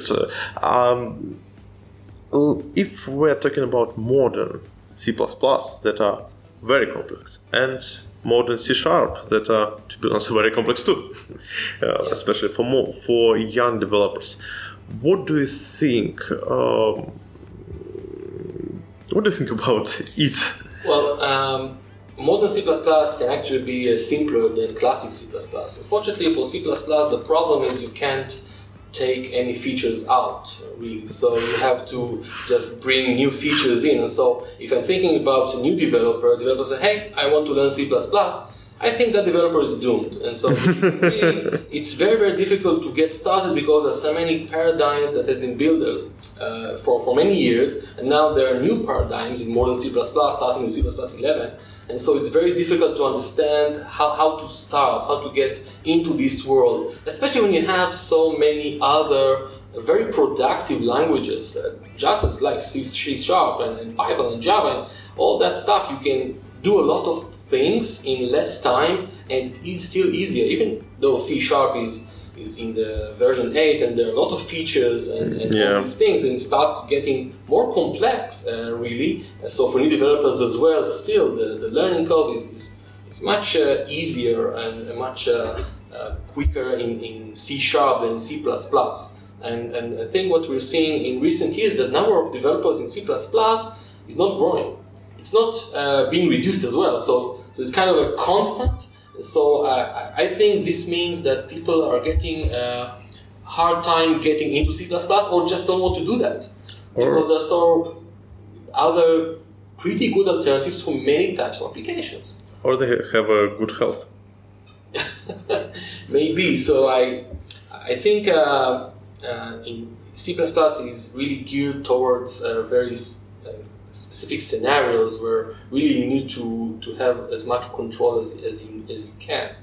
But for other scenarios, there's really no good reason to use C++, and that's why um, C Sharp and Java uh, actually replaced C++ in many of the applications in, in the 90s. So C++ was declining, and C++ 11 gave it uh, gave it a, a good push forward. Uh, but still, productivity is still not as good as uh, other uh, languages. So I think, think C++ is in, in some kind of trouble. Um, and that's why new languages have reasons such as Rust, which Yes. aim to, to replace C++. Uh, so there's no garbage collection and stuff like that. But the language is, is, is better in many regards. And, um, and I mean, it is what it is, and C++ cannot sort of remove its uh, C heritage or remove uh, non not very good features. Just can't do that for compatibility reasons, and, and, so it's kind of a catch twenty two uh, thing.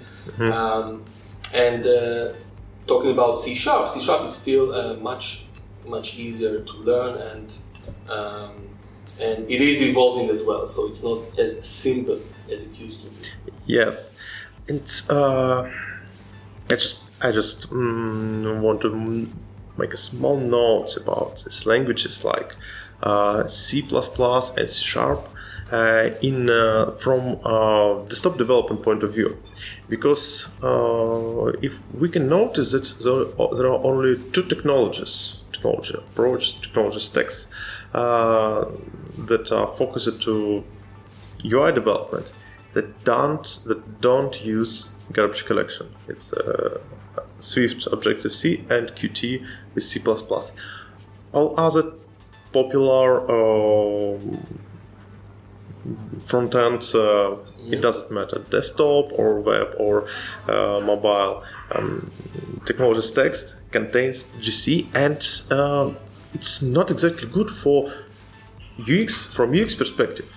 I mean, if your desktop application uh, has been developed uh, with GC, uh, it means that your uh, UI can be smooth enough.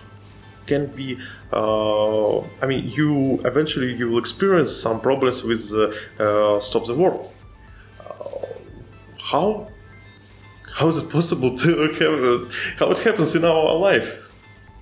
So um, I, guess it, it's something that definitely can happen, uh, but UI UI is, is tricky uh, many respects. I actually been uh, thinking about that a lot recently. How to find the the perfect library for doing UI. Yes, Yes, Qt. and, and I couldn't find e- even Qt. I, I don't like some of, of the stuff there, um, and it's not completely uh, free, so it's kind of an inhibitor for me. Um, but um, GCs definitely can can be uh, a problem in some cases. Uh, but if the UI framework is, is good, then it can reduce allocations in, in critical path. And if you don't have allocations, you don't have GC problems. And, and so I'm, I'm not sure GC is the real problem. I think there are other things beneath the surface that are problematic in terms of how you actually draw the UI, how do you use the, the system and resources properly. And so for WPF, for instance, one of the reasons that I stopped using that uh, for some of my applications is that I don't have a good uh, data grid. And uh, Yes. default data grid in WPF is really bad, but uh, I even uh, use uh, third parties, and even third parties which are much better than the default WPF data grid is still not good enough for some scenarios. Not still not fast enough. Still stuff is going on there. Some of it maybe because of garbage collection, some of it because of just the, the complexity of WPF. There are styles in place and templates and stuff like that, and all this takes time. Um, and and in some cases just just too much. Uh, so a lot of thinking has to go in there, and, and there are a lot of actually there are some interesting libraries out there, uh, such as IMGUI or Dear IMGUI, which is uh, something uh, called the immediate mode GUI. So you actually, what we usually think of GUI is called retained mode. So you say, here's a button, I want to, a button to be here, and a list to be here, and so on, and someone actually takes care of, of, of, of making it uh, just there. But in immediate mode GUI, you actually draw it, sort of, you say, okay, now I'm drawing the button, if it's clicked, I want to do something, and you sort of uh, build the UI yourself in, in, in a sense and that's uh, more efficient, although a bit uh, weird. And Dear IMGUI is a very well known library in that regard. It started as C library, but there are many bindings, including .NET, and, and it works much better. Uh, because it's uh, not doing stuff that, that doesn't need to be done. So, for example, if the list is hidden, it doesn't draw anything. So you don't actually have to waste time with layout and stuff like that. There's no, uh, it's, it's much sort of smoother experience. But I'm still looking for the perfect uh, GUI library. I hope uh, it will you will find it, and it will, it will not be a JavaScript library. No, no, uh, JavaScript is uh, off the table. okay, it's unfortunately it seems that we are running out of time. Thank you. That was very interesting, very fun. To be as for me, to be honest, uh, we uh, I thought we would talk only about .NET internals. I prepared some a lot of questions, but um, uh, gladly we have a really fun, interesting discussion. Thank you very much. Yeah, thank you. Have a nice day. Thank you. Hello, and the last but not the least, uh, in our super studio, I'm not sure about super studio, uh, this man, this man, Scott Wlaschin, and yeah, and uh, another man of F, sharp. Come on, uh, I mean, um, guys, I think uh, my experience is, sh- is F sharp is not enough. That's why I took one man who is uh, very well known from F sharp perspective. It's Roman Nivolin, and uh, why, if I talk in And English, another I- man who known about functional programming in the whole world. I think one of the most known speakers about functional programming. I'm pretty sure about it. so Scott Wlaschin. I think any person who anytime checked anything about functional programming knows your site, your book, book, book is brilliant. Again, anyone said it, and that's my time to say the same person. So yeah, Okay, guys, and I want to ask one question. But you really need this F sharp? So Who needs something? Who needs functional. C sharp is C sharp is fine. Who Yeah, needs F sharp? Exactly. Yeah, who needs Who F needs sharp? it? Absolutely. Uh, so that's a very good question. I think. Um, uh, I think when you start to, I think first there's a lot of things that F sharp. Obviously, in languages, in some sense, that we can do anything in any language, and they're all the same. But there's a reason why certain languages are better than other languages for certain things. And I think if you're doing sort of functional first programming, where everything's a function and you just treat you know functions are your main way of doing things, then I think F sharp is better. But even even uh, uh, if you're not doing 100% functional programming, there's a lot of nice things that F sharp has. One of them is that the defaults are different. So, for example, in F sharp, things can't be null. And if you want things to be null, you have to make an effort. Uh, in C sharp, it's the other way around. Things are, you know, normally null by default, and you have to make an effort to make them non-null. And in uh, F sharp, everything is immutable by default. And if you want it to be mutable, you have to make it an effort. And in C sharp, everything is mutable. So the defaults are very different. So just from that point of view, there's a lot of nice things about F sharp. Uh, and finally, one of the really, really nice things about F sharp is the what we call the algebraic type system or the composable type system, where you can use types as a building block for domain modeling. And even again, nothing to do with functional programming, just be able to compose a lot of small types to make really big types uh, and fit the whole thing on one screen and have it readable by non-technical people is a really fantastic thing. And uh, people might know that I actually have a book all about this topic. So if you're interested, that's called Domain Modeling Made Functional. I'm just going to put a plug in there for that. But I think people who've tried that, again, not even the functional programming side of things, but just trying to express a domain model in using the type system uh, is a really nice way of, uh, of doing things. And I find in my experience when I'm actually doing domain modeling for people, using that has been very helpful, and the people I'm working with think it's very good. And I think you have a, a inherited opinion. I have I have another question. I mean, Well, yeah, it's, all, yeah, it's, all, it's, all good, it's all good what you said. It's it's nice Mm-hmm. and it's really easy to compare uh, between C sharp and F sharp. But what about some different comparison? Do you familiar at least a bit with Kotlin? What what about comparison between F sharp and Kotlin? Because for example, Kotlin Yes. have the same composed type system, I, yes, the same thing exactly. about I think options. Kotlin's very nice, and if I was on the JVM, Mm-hmm. I would probably use Kotlin as my favorite language instead of. I mean, Scala has a lot of powerful things, maybe too much powerful things Yeah. in Scala, and Scala there's many many different ways of doing something. Scala makes you to write exactly. Yeah. In, in Scala, you have to write in Scala way or Yeah, I mean, you can do very object-oriented Scala, and you can do very functional, even more functional than Haskell style Scala. And if if you put them both together in the same code base, it makes it really, really hard to maintain.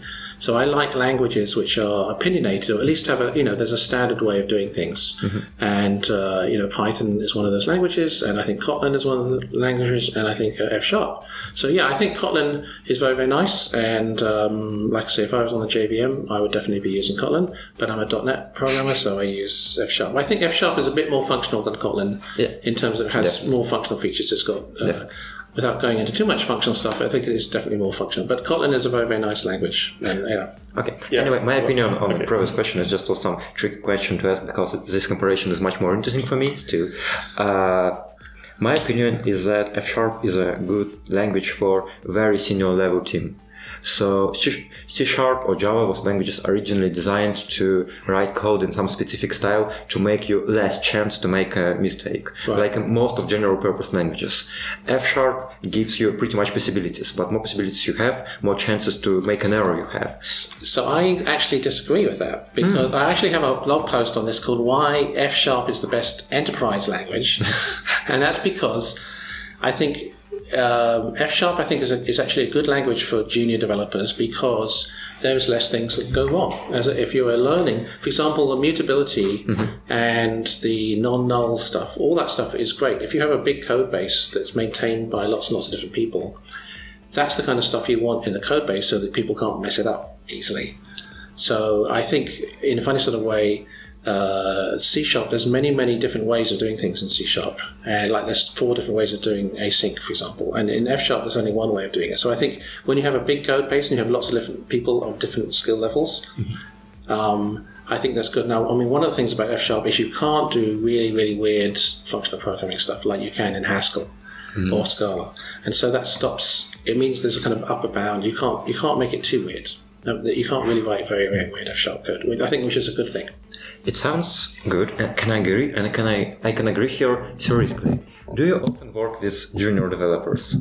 Um, I have trained people. Funny, well, okay. So it's interesting. I just I just did a, a recent thing where I was training people in F sharp, and these are people who were uh, a mixture. Most they were C sharp people. There's a dot. But it was mostly middle level people. So the people who, who found it easier were the junior people.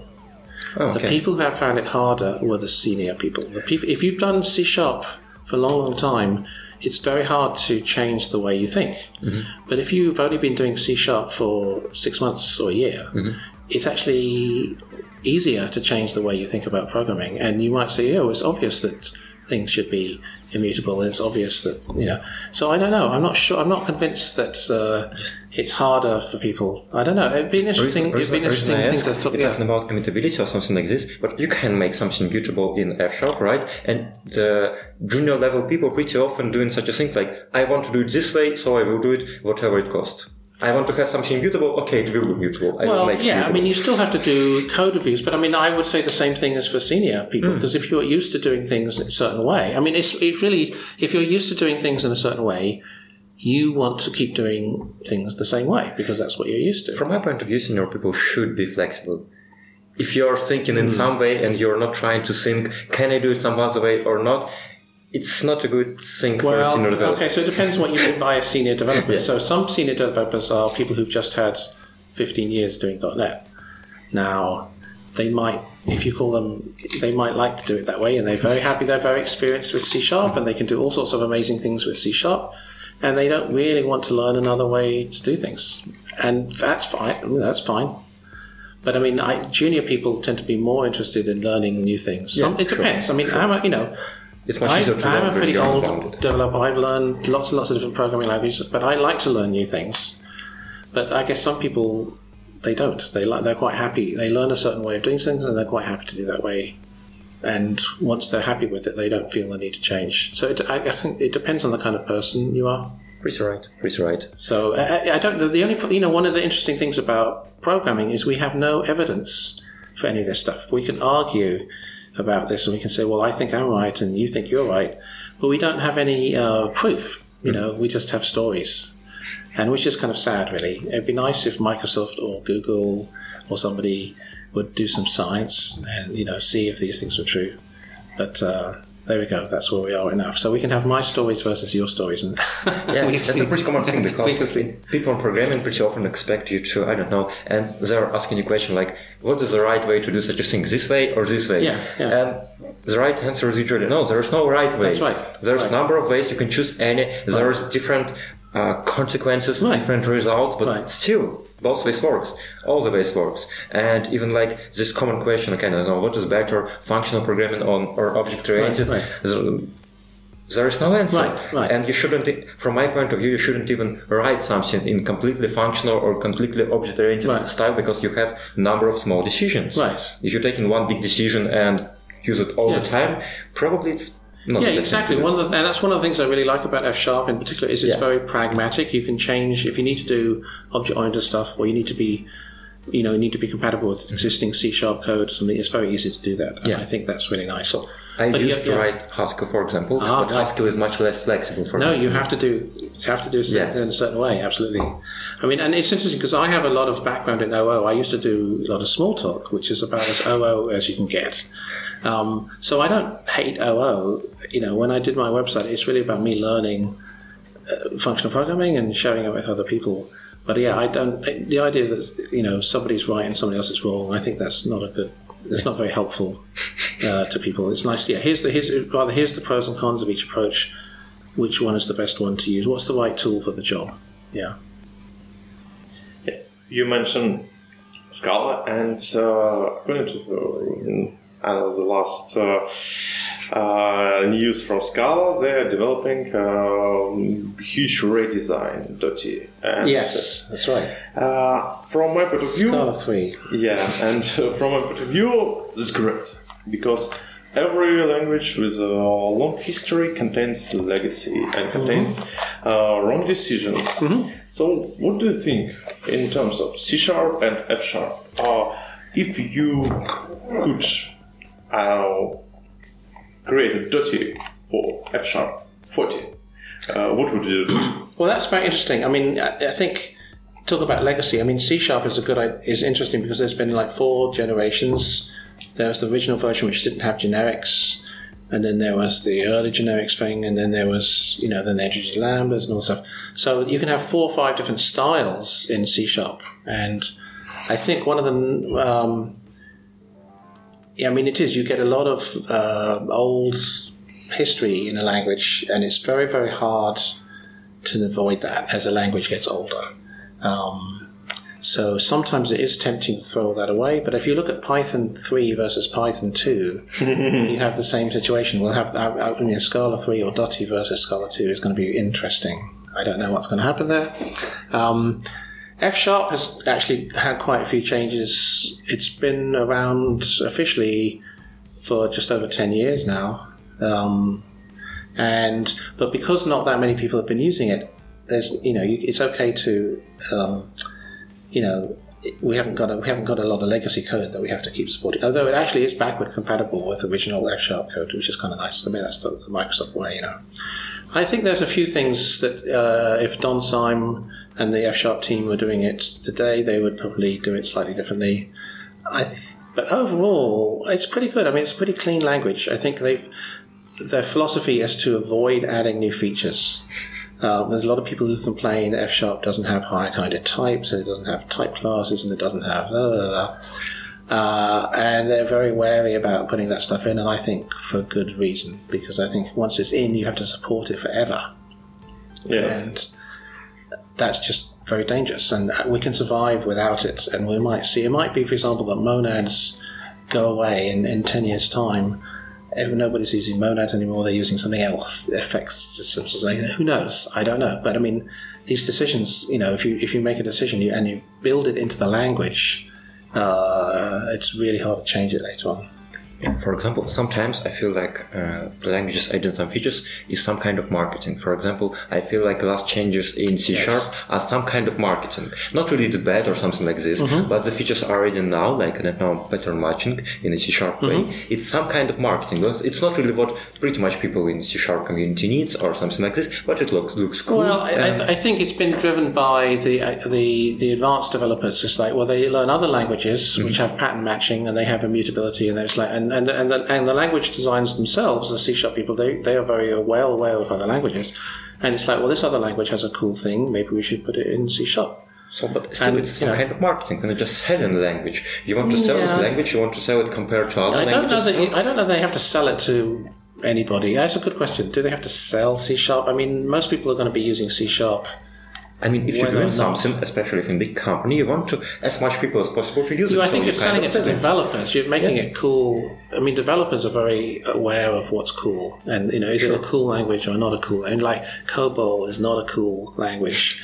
I mean, it's, know. it's so thing because anyway, developers like a new choice. Yes. When you work in the some languages for ten years, it's a bit boring to Exactly. do the same It things. is. You want a You new want to learn some new things, right? Yeah. So that's true. I mean, and I can understand. I mean, all the things they're putting in C sharp are, are all good things, but it does mean that it ends. If you, you you do have to be careful, you start having more and more features, and Yeah. they all have to be maintained forever. And I don't know. I- Starting, starting from the last versions, I feel like it's a bit of feature overload. Yeah. Because it happens that we have too much features and it's Yeah. more and more and more. And I feel like, I don't know, three versions more with Yeah. the same. I, I, I mean, I feel a little bit. I, I would feel that if you really want to do functional programming, don't just add a bunch of functional things to C sharp. yeah. You know, just switch to F sharp because you can. They're compatible with each other, and but that's that's just uh, that goes against the grain. You know, people like to add new features all the time. As Yeah. programmers, we're pretty bad I mean, way. there's people in Microsoft who like to design new features. There's Yeah. people who use in C Sharp who like to use new features. So they're just working for each other. But still, I think it's there will be some kind of entropy Yes. because it's a not good uh, thing for language in longitude. Yes. because but in ca- I mean in case nothing changes, language won't have an entropy in case of just I don't know there's too much features added and it's too hard to understand to work Right. to maintain and it ruins. No, it won't happen anytime if you're not adding anything new. But there's another kind of entropy. It just won't be a popular language like Right. a COBOL. Right. Right, but COBOL, I mean, COBOL is not trendy, but it's still really popular. I mean, most people's paychecks are probably coming through a COBOL system. You know, I mean, I think we should have to be very careful about knocking old languages. I'm sure, you know, COBOL seems like a, a nice language. It's just, it's just not a cool language. But I mean, Java, uh, you know, one point Java was super trendy. It was like very trendy. Everyone wanted to do Java. And now Java is not a cool language anymore. But it's still much more popular But it's than still C very Sharp. popular. Java, yeah, I think again, well, it's just I don't know. Yeah, Java is probably popular than C sharp. I don't know how much more. C sharp is pretty popular too, but um, enough. pop- I mean, It's it's you know they've got the the platform. Once you've got a lot of legacy code written in a system, it's very hard to change. You know. But also Java is an example of language who starts to ruin because of pretty much new features Yeah. because of adding legacy. Yeah. So original idea of Java was I think there was this Java manifesto or something like Right. this, like five principles of Java, and first was Java is a simple object-oriented language. right. And nothing of this is true now because Right. Java is not just object-oriented, it's not simple. No, exactly. No, I know It's exactly. not a language. in Yeah. some kind of way. Yeah, I mean, again, the JVM, I don't think it was designed originally to have a lot of other, unlike .NET, which sort of was designed to be a multi-language platform. I don't think Java really It's much was. more young. It's younger. It's But, younger. um, but I mean, Java now, the JVM is, is a multi-language platform now, which is kind of nice. But uh, yeah, it's interesting. I don't know. Again, there's no easy there's no easy answer. If I was a language designer, or if I was trying to pick a new language for a project, I mean, if I was picking a new language for a, a brand new project, I would probably pick F sharp, just because, as you say, it's a cool language, and I would attract a lot of cool developers. And you know, I probably wouldn't pick COBOL for a new project because I wouldn't, you know, I wouldn't get a lot of Yeah, that's cool developers working on. Because we are still people, because software developed by people, Yes. not by machines. And people like to do interesting things. Yes. Not just to develop software. It's not interesting for me every day. I'm not just. I don't want to spend my time for the money. It's Yeah. interesting, but still, I mean, But it's interesting. So, for, I mean, I've done a lot of, I've learned lots and lots of programming languages, and I think that's interesting. But what's interesting to me now, as I'm older, is actually learning new domains because it's uh, it's about the problem solving, and the language is sort of not the most important thing. So, if you if you said here's a project and it's in PHP, which is you know not my favorite language, but it was a really interesting project and it was really interesting problems and um, I might say, okay, I'll, I'll give it a go. You know, Also, I used to work with pretty much different languages. That happened, and uh, nowadays I found out that for in any language I can find good. I don't know, maybe libraries, maybe Yes, something like this. Good wrapping and write in my own style I like. yes. And that's enough. I mean, for. JavaScript, for example, JavaScript, Yeah. you can do very, very functional JavaScript. It's very, it's very specific language, Yeah. very. But there's too big and some some places good ecosystem Yes. that you can write in any style in Yes. most cases. There's plenty of very different JavaScript. I don't know JavaScript of jQuery age Yes, and JavaScript of React. It's two different Yes. JavaScripts No, completely. exactly. They're very exactly because it's not really the language; it's the libraries and the and the approach. I mean, that's the thing. It's, the languages, I think, is actually very overrated. I think it's the libraries that go around the language.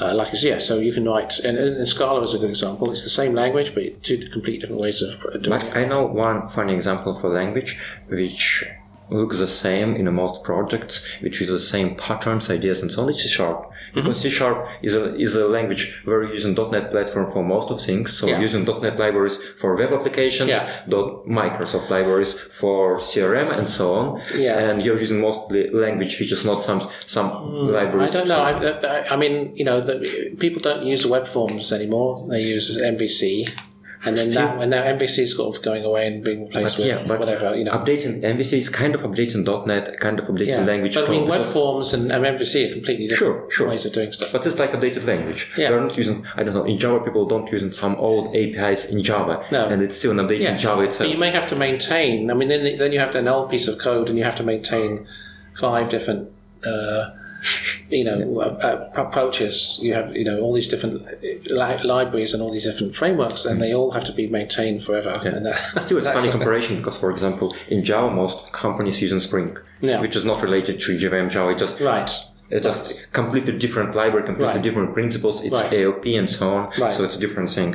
And in .NET, most of companies, people still using Microsoft instruments. It's a kind of .NET Yes, platform you, you have the ecosystem. I mean, if you know how to do, if you know the the .NET ecosystem, then yes, you know how to deploy it, and you know how to monitor it, and you know how to debug it, and all these kinds of things. So yeah, I mean, there's definitely a lot of knowledge associated with a particular platform, and I think again that's so that's why.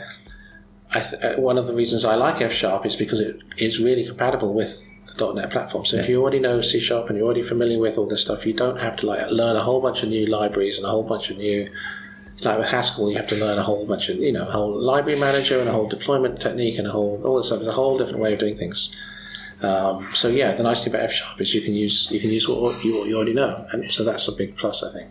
Yeah, I think F Sharp is one of the most practical languages you can Yeah. learn new. So, for example, Haskell is very interesting to learn. Yes. And you just said why. You, you should learn whole new world. Exactly. It's completely different. Yes. But if you are a practical engineer and you want to learn some language, you personally want to, I don't know, solve some small problems Yes. or write even in enterprise solutions, Yes. anything, F Sharp is one of the best languages from my point of view, Yes. just practical. Yeah, exactly. And because one of the things is you can use all the libraries, all the .NET libraries. So, for example, if I'm running on Azure or running on AWS, you know, I can use the SDK that's already been written for C Sharp, and I can just call it from F Sharp. Or if I'm using SQL Server or Oracle or whatever, I can use the drivers that are already there. So I don't have to reinvent the wheel. Pretty much any any big system is going to have a .NET compatible API. That's the reason why I compared it to Kotlin, because Yes. Kotlin is kind of doing the same, thing. Yeah, yeah. I think Kotlin, I think Kotlin and F Sharp are very, Very close similar in languages, terms of the JVM version versus the the, the Yeah, yeah, exactly. yeah. Actually, when we're talking about uh, practical languages, uh, I would say F Sharp has a uh, serious uh, issue with tooling. What what do you use for tooling? Yes. Maybe you can suggest some tips. Well, yes and no. I think if you're coming, the thing is that C Sharp has excellent tooling, and so if you're coming from C Sharp and you go to F Sharp, there are some things that you can't do, and people feel like it's a it's a downgrade. But if you compare it with other functional languages like Haskell or something, um, the F Sharp has fantastic tooling. So um, the thing about the uh, F Sharp and Visual Studio has very very good support for F Sharp, and VS Code with the Ionide plugin has very good support for F Sharp, and then JetBrains Rider has very good support for uh, F Sharp. So most of the platforms that people are doing C Sharp in, uh, they already you know if you use V- C Sharp in Visual Studio, you can use F Sharp in Visual Studio without Especially, especially now. Four years ago, Yes. it was kind Yeah. of harder. It's now, and they've, they've done a lot of work. The F Sharp team has done a lot of work to support it in yeah, Visual and Studio. Team. And the Ionide team, which is the plugin for VS Code, is very very good, and they're getting better and better. I mean, you know, they're not they're not 100 percent perfect, but um, the tooling I wouldn't say the tooling is bad. If you're used to ReSharper or something, um, there's a lot of stuff that in C Sharp you can do this, and in F Sharp you can't do it. But it, funny enough, I don't miss that because most of the things I don't feel that I even need to do. Like, for example, refactoring methods or something is really important, that kind of thing to do in C Sharp. But in F Sharp, you just copy and paste because functions don't aren't attached to classes, so it's really easy to paste them, copy from one module to another. So that kind of thing. A lot of problems don't even exist because it's not that big a deal. Um, so yeah, I mean, it's true the tooling is not as good, but I, I, to be honest, I have not missed things like ReSharper at all when I'm doing F Sharp. I can describe it as enough.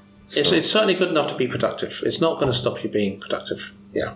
Exactly. You, I mean, so you think that you've got things like autocomplete and very nice error messages and all that stuff, so that's all good. Actually, it's very cool. And uh, yesterday uh, we uh, had just a small talk with uh, Raffaele Rialdi, and uh, he mentioned an the interesting approach because he's fond of uh, code generation, Yes. and uh, he said, "Okay, uh, what's the best uh, code generation tools for in .NET world? For example, it's Roslyn. Mm-hmm. Uh, F Sharp doesn't support by Roslyn." Yeah. And so, as a result, if I want, if uh, code generation suits my requirements, suits me to solve this sort of problem, I can't use F sharp. So it depends. The nice thing is that if you can generate C sharp code, you can put it in a C sharp assembly and use it from F sharp. Hmm, good idea. So you don't have to. You can't. You can't mix C sharp and F sharp code in the same project, but you can certainly mix C sharp code and F sharp yeah, as different assemblies and call them from each other, and that's very typically it's pretty easy. So yeah, if you need a code generator, yeah, generate C sharp. And fine. some and some code generation tasks solved by type providers. Yeah, and you can use type providers in F sharp, which are the things that generate. Basically, they generate code on the fly at compile time. So that So it's very. Can kind of similar. To, they're own. similar to kind of. Uh, it's kind of hard. It's, somewhat- it's kind of hard to write a type provider. not really honestly. Huh? Not really honestly. No? I don't know. I mean, I've done a talk in one of previous DotNext about uh, create no time providers, and from my point of view, if you run it for simple task and if you understand the approach, I mean, you spend one hour looking on talk something Yeah. like this, it's solvable. I, Yeah, it's it's it's very useful, and you know, it's always yeah. Writing a generic piece of code that's reusable is is always harder anyway. But yeah, you could certainly. I mean, you could write a generator, or you could write a type provider. Um, either way, the nice thing about type providers is they happen at compile time, so you get compile time errors straight away. Like for example, if the the, the database type provider, you know, if, if the database schema changes, uh, you'll you start getting compile errors in your code. Or if you're using the XML type provider or the JSON type provider, and you change your JSON, yeah, you're still getting errors straight away. Which is so that's good. You want the errors to show that you've something's changed and your code needs to change to fix it. Yeah. It's cool.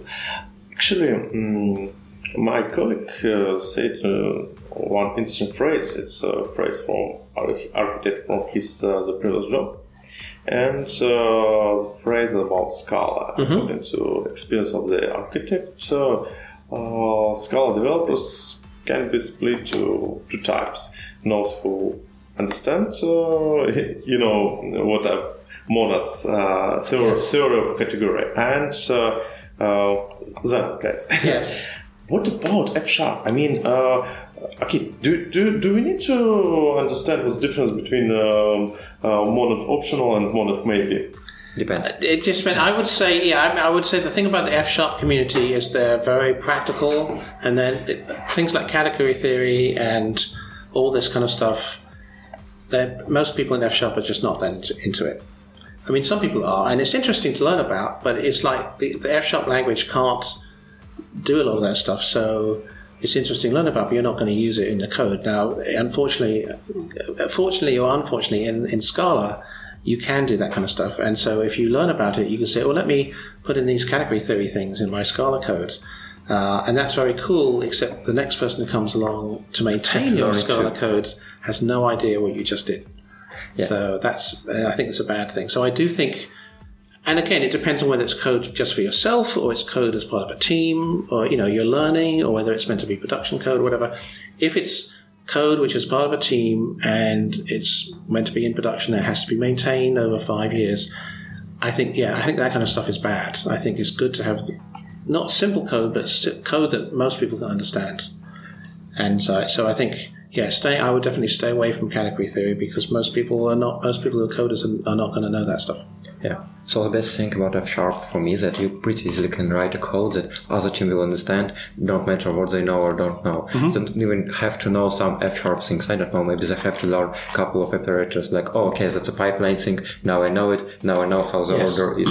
But it's like a, I don't know, couple of hours of work. it's- Maybe for a whole project, it can be a week of whole understanding and getting used to all the things, but still, it's not a long time at all. And Right. pretty often people just come into F sharp code, looking on it, oh, okay, I know how it works. Yes. Thanks. I mean, the talk I'm doing uh, today at, at the conference today is uh, is exactly that. Is there's different couple of different ways of doing composition in F sharp, which is piping, uh, using bind in computation expressions or whatever, uh, using other kinds of you know three or four different ways of doing things. Yes, you have to learn what they are, um, but if you may, in a couple of weeks, you can probably have a pretty good understanding and you can start being productive. Mm-hmm. And the chances are that you're not going to run into weird stuff that nobody else understands. Yeah, exactly. And that what problem for me in Scala is that Scala pretty often forces you to do very Scalish thing. Yeah. So yeah, that's my main concern about Scala and other languages. I think I think. Kotlin. I, I would choose Kotlin over Scala precisely because you can't do weird stuff in Kotlin. Exactly. Exactly. But I mean, again, it depends on what you're doing. If you if you want to learn functional programming, then learning Haskell is great because you're really Haskell forced. forces you, it yeah. forces you to think in a certain way. But if I'm using it for production code or something, then I might I don't know. I think I maybe think differently. But but certainly for learning for your own fun, it's different. Yeah. I had one pretty big project in Haskell we've been doing, and at some moment I just felt like I'm doing things just because I have to do things in such a way, not because it's an optimal way. Right. Which is pretty bad for any engineer because Yes. There's no backdoors in Haskell. I mean, there are some backdoors in Haskell, but in genuine, they really, really want you to do things in a certain way. yeah. So sometimes you're just finding yourself doing some things in a functional way, but pretty ugly functional way, Yeah. just because you have to do it in a functional way. There's no Sometimes, yeah. Sometimes it's not. I mean, it's nice. For example, in F sharp, you can use object-oriented stuff if you want to. Mm. Yeah. And that can sometimes that's actually just the right way of doing it. So actually, most of my code is some kind of mix of functional Right. and object-oriented ideas. So from my point of view, for example, your book is some kind of mix of such an ideas too. I mean, ideas, not really a style, but Yes. ideas. So domain-driven thing at the beginning was anyway about Right. some kind of object oriented, but it fits uh, functional programming in Yeah, a good way too. yeah, exactly. I mean, and well, the domain-driven design thing is a whole other way. I mean, really, to me, there's actually much more importance than functional or object-oriented, which is getting everyone on the same page and making sure that everyone understands what you're trying to do. And to me, that's the most important thing of any project.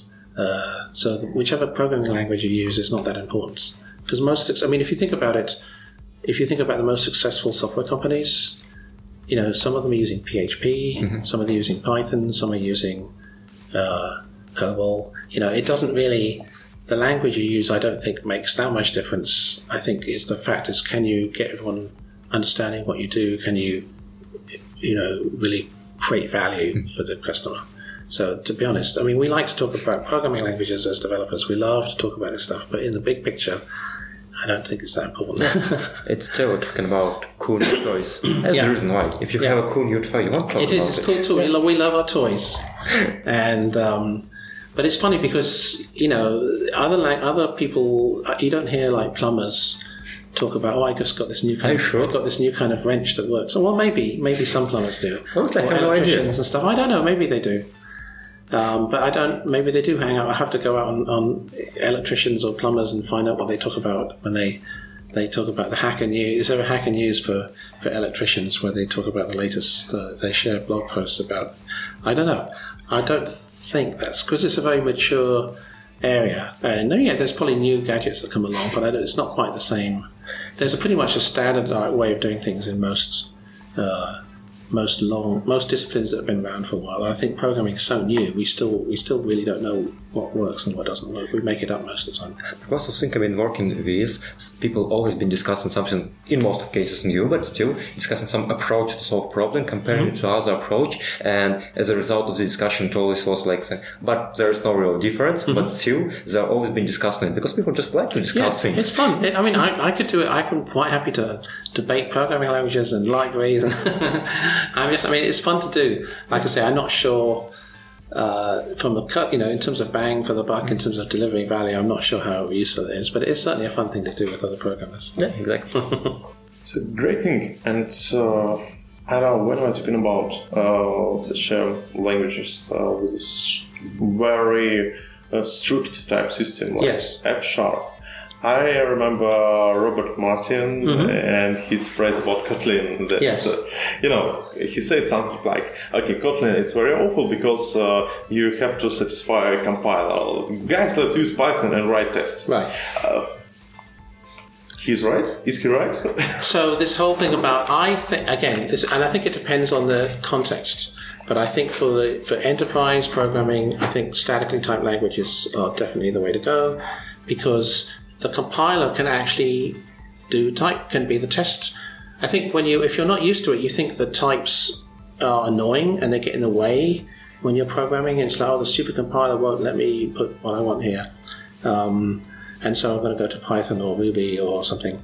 But uh, I think when you get the hang of it, types actually are like a, a safety belt. They stop you from doing something stupid. Uh, and you have a lot of confidence. I mean, in F Sharp, I can make a lot of changes to my code. I can do some major refactoring. Uh, and then when I try to compile it, I get all these compiler errors. But then when I fix all the compiler errors and eventually all the errors go away, I am very confident that code works. And that's a really nice feeling. And that is not true for Python. I mean, I used to do a lot of Python programming. And just recently I had a job where um, uh, I did, you know, a, a bunch of pro- programming and then I had to change it. And I was very scared to touch anything because I might break it. So, Actually, um, it's a good point about it. it Mm-hmm. If it compiles, it works. Uh, but uh, actually, it doesn't protect us from, uh, for example, changing minus to plus, no, it let me- doesn't. let me making just- issues. Mhm. No, Let me just give you a simple example. Yeah, right, yeah. You have a test, right? Unit tests. Mm-hmm. And okay, if all your tests works, is it mean that your code works? No, Is it a reason to not write tests? no, because unit tests, uh, there is no fry. Types is a kind of integrated language tests, and you just have to decide: do you need these tests? Do you need these things to be tested and work this way or not? That's all.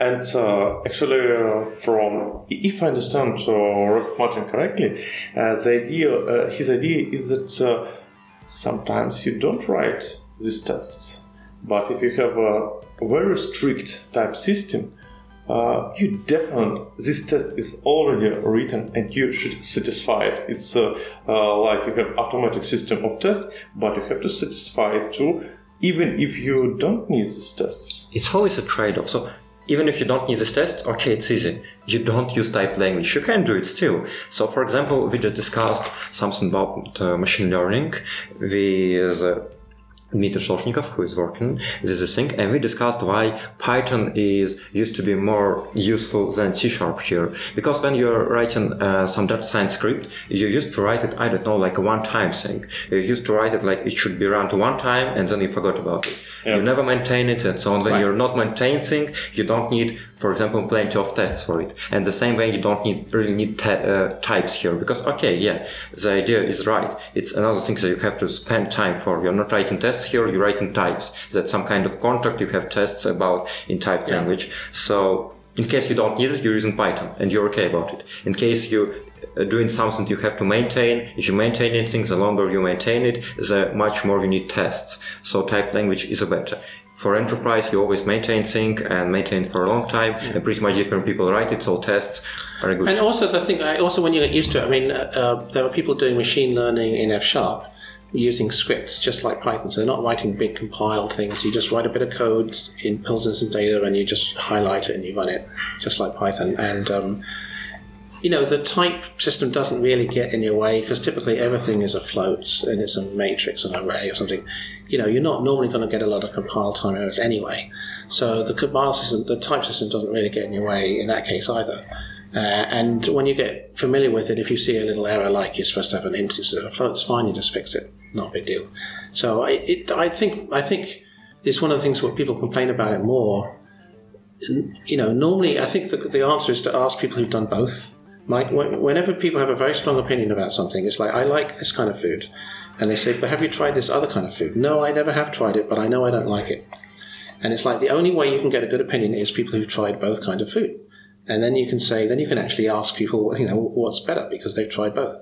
And I think it's the same thing. If you've tried statically typed languages and you've tried dynamic languages and you have a lot of experience with both, uh, then you can give a good answer. And I would say yes. Sometimes dynamic languages is great, and sometimes static language is great. And I'm, you know, I'm not going to be dogmatic and say you're you're wrong doing it. You know, and I think sometimes I think sometimes you have to. Some people do like to say, if you don't do it my way, you're wrong. And I just I just think that's bad. After any talk, I always have this funny thing when I'm talking about functional programming for 14 minutes and so on.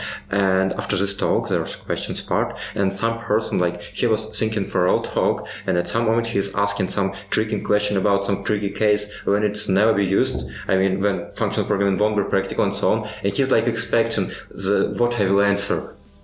And answer is okay, so you don't use it here. Right. Yeah, I mean, I love functional programming. It's great. I love the way the code looks here. It's elegant and so on. I mean, in case you're using it for a test that specified functional programming Right. and not with some hard trick. Uh, but that means I'm using it everywhere. I love C sharp, but sometimes I'm writing a Python code Yeah. and pretty other languages code because sometimes it's just better. Yeah. And yeah, And I mean, and there are languages like Prolog. If I'm doing you know logic programming, then I'll do use Prolog rather than F sharp or C sharp. And if I'm doing database queries, I'm going to use SQL. And if I'm doing if I want to do a lot of meta programming, I'll probably use Lisp or something. It's just because some languages are better at certain things than other languages, and it's the knowing lots and lots of different languages. And having and using the right tool for the job is really important. And I think the, the idea that one programming language can do everything uh, I think that's not good. I think people should learn lots of languages. They're all, it's fun. It's interesting. but at one moment I found out that there is a web framework for R. Yeah, you see, that's actually there's the wrong way of doing it. It's like that's because people say, "Well, I know R and I need a website, so let me use R to do a website." And it's like there, that's exactly what I'm talking about. Now, if R was compatible, if R was on the .NET platform or something, then you could write a web framework in C sharp, and then you could use R at the same time, and you know, yeah, exactly. But uh, yeah, that's that's typical. Or same thing of COBOL, a web framework for COBOL or Fortran or something. You know, Machine learning on COBOL, why not? yeah, yeah. I mean, it's because people I mean, the funny thing is that learning a programming language is actually not the hardest thing. I mean, learning COBOL, I guess it'd take you a couple of months really to If you learn. have an idea, for example, learning F sharp is not hard if you can take an idea of functional programming. Yeah, yeah. But no, you can learn F sharp even without an idea Yeah, you have to you But- have to be uh, uh, you have to be willing to change the way you think. If you come to learning F sharp or any kind of functional programming and you say, "Why can't I do a loop? Why can't I mutate things? Why I'm just used to doing it this way. I want to keep on doing it the same way."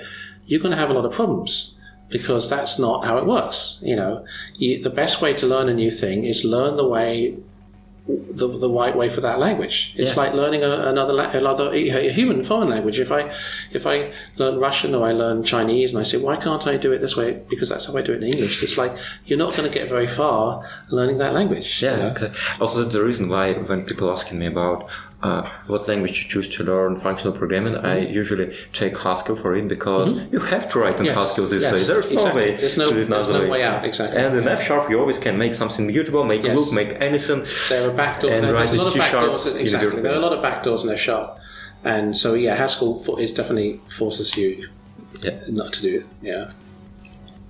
Actually, um, you notice a very important thing for our listeners is that, in other words, use an appropriate tool for uh, an appropriate task, for Right. an appropriate solution. If you if functional programming is suitable, okay, let's do it. If uh, I don't know, all object-oriented programming with uh, nine uh, nine levels of uh, inheritance is suitable. Uh, um, kill yourself or something like that. And uh, to be honest, when we um, are going to talk about industry, I would say we used to follow this uh, approach during the last years, but then Go happened. Yeah. Go happened, and uh, there are a lot of experienced programmers. I'm not talking about ex-PHP programmers. Yeah, yeah. I'm talking about experienced programmers. Say, "Oh, great, let's go to Go." Yeah. And start writing uh, code as uh, our, our ancestors. Yeah, yeah. without uh, Yeah. trying to, without functional, without right. OP, just like Yeah. Turbo Pascal. Yeah, yeah. And uh, yeah, and what do you think? I mean, maybe we don't need some functional things. Let's try. Let's use Go and get I- rid of. Uh, yeah, I mean, I, I like the idea of going back to. I think we've got people think make things too complicated, and Go is a good example of by deliberately you can't do complicated things, and you're forced to do simple things, and therefore it's easy to understand. I think Go takes it too far. I would still have generics in Go, um, and various other things that Go doesn't have. But yeah, I like the idea. I think. I think that you know that idea of having a language where you you you have to write it in a certain way. But I think Go is again it's the trendy language right now. I will come back in ten years and see how maintainable all these Go programs are, and see because you know ten years ago Ruby on Rails, well fifteen years ago was Ruby on Rails was the trendy language, and now people are like, oh, it's really hard to maintain old Ruby code. We will see. We will see. I'll, I'm just going to cross my, you know, come back in ten years and see how see how it is. There's always a problem with sequel. When you doing a sequel of anything, you have to add more here. Yeah. You have to add more features, more Yeah. anything. Yeah. And that works for anything, Yeah. even for languages. So Yeah, exactly. I mean, people get people always look on the when it's a new thing. They always focus on the good things about it, and they you look at the old thing and you say the old thing is bad and the new thing is good, and then eventually realize the new thing is maybe not as good as you think it is, and maybe the old thing actually has a couple of uh, things about you know good things. Microservices is a good example. People are saying microservices actually maybe this maybe you shouldn't use microservices for everything. Maybe you know modular monoliths are actually a really good idea in most of you know, and you don't have to do you don't have to do microservices and all this and Or maybe you should just use brain Yeah. and think of a moment of what you're using, why you're Yes, using, and so yes, on. exactly. Not that- Use don't use it because good thing. it's It's trendy. trendy. Use it because it's a useful thing. Yeah. Yeah, and uh, actually, we just discussed this uh, problem because when you, we, when if you use brain, yes, man, if you use brain, uh, uh, you have a lot of influence to your decisions. Yes. Influence from your experience, influence from trends, influence from uh, this guy who say that uh, uh, serverless is good. Right. And it's so important to be clear-minded Yeah. and uh, get rid of these uh, influences. Yeah. And uh, what do you think? You can be considered as a great influencer in F sharp. Right. Okay. So should we get rid of the your influence? Uh, I, see, I, don't- I don't. see, I don't think. I don't. Yes, I actually think that when people follow somebody and just, I mean, some people have followed things that I've done on my website, um, just because I've written on my website, and um, I think that's a bad idea. Just because I wrote it, I mean, I wrote it a long time ago, and I've changed the way I do it. And I was learning when I wrote that blog post, and I probably wouldn't do it that way anymore. So don't follow me just because I did it that way once. There's, there's always this funny thing. There's plenty of people who are speaking about performance in our Yeah. conference. It's like some low level stuff, like you can optimize this for millisecond, this this giant hack. Right. And it always happens like it's pretty good trendy people who speaking it here and everyone respects them. So this person who heard the talk about some pretty low level thing you should never use in case you're not in great urgent came to work and started to use the thing Yeah. without a great urgent. And that's a problem. So Right. again. use it, again, use. I would never tell anyone just to blindly follow what anyone says. You need to think. And uh, what can I say? Um, so when people, if anyone says that they have to do something because I said it, it's like. In fact, that happened the other day on Twitter. Apparently, someone said something and they based it on something that was on my blogs on my website. And I said, "That's no, no, that's wrong. I wouldn't do it that way."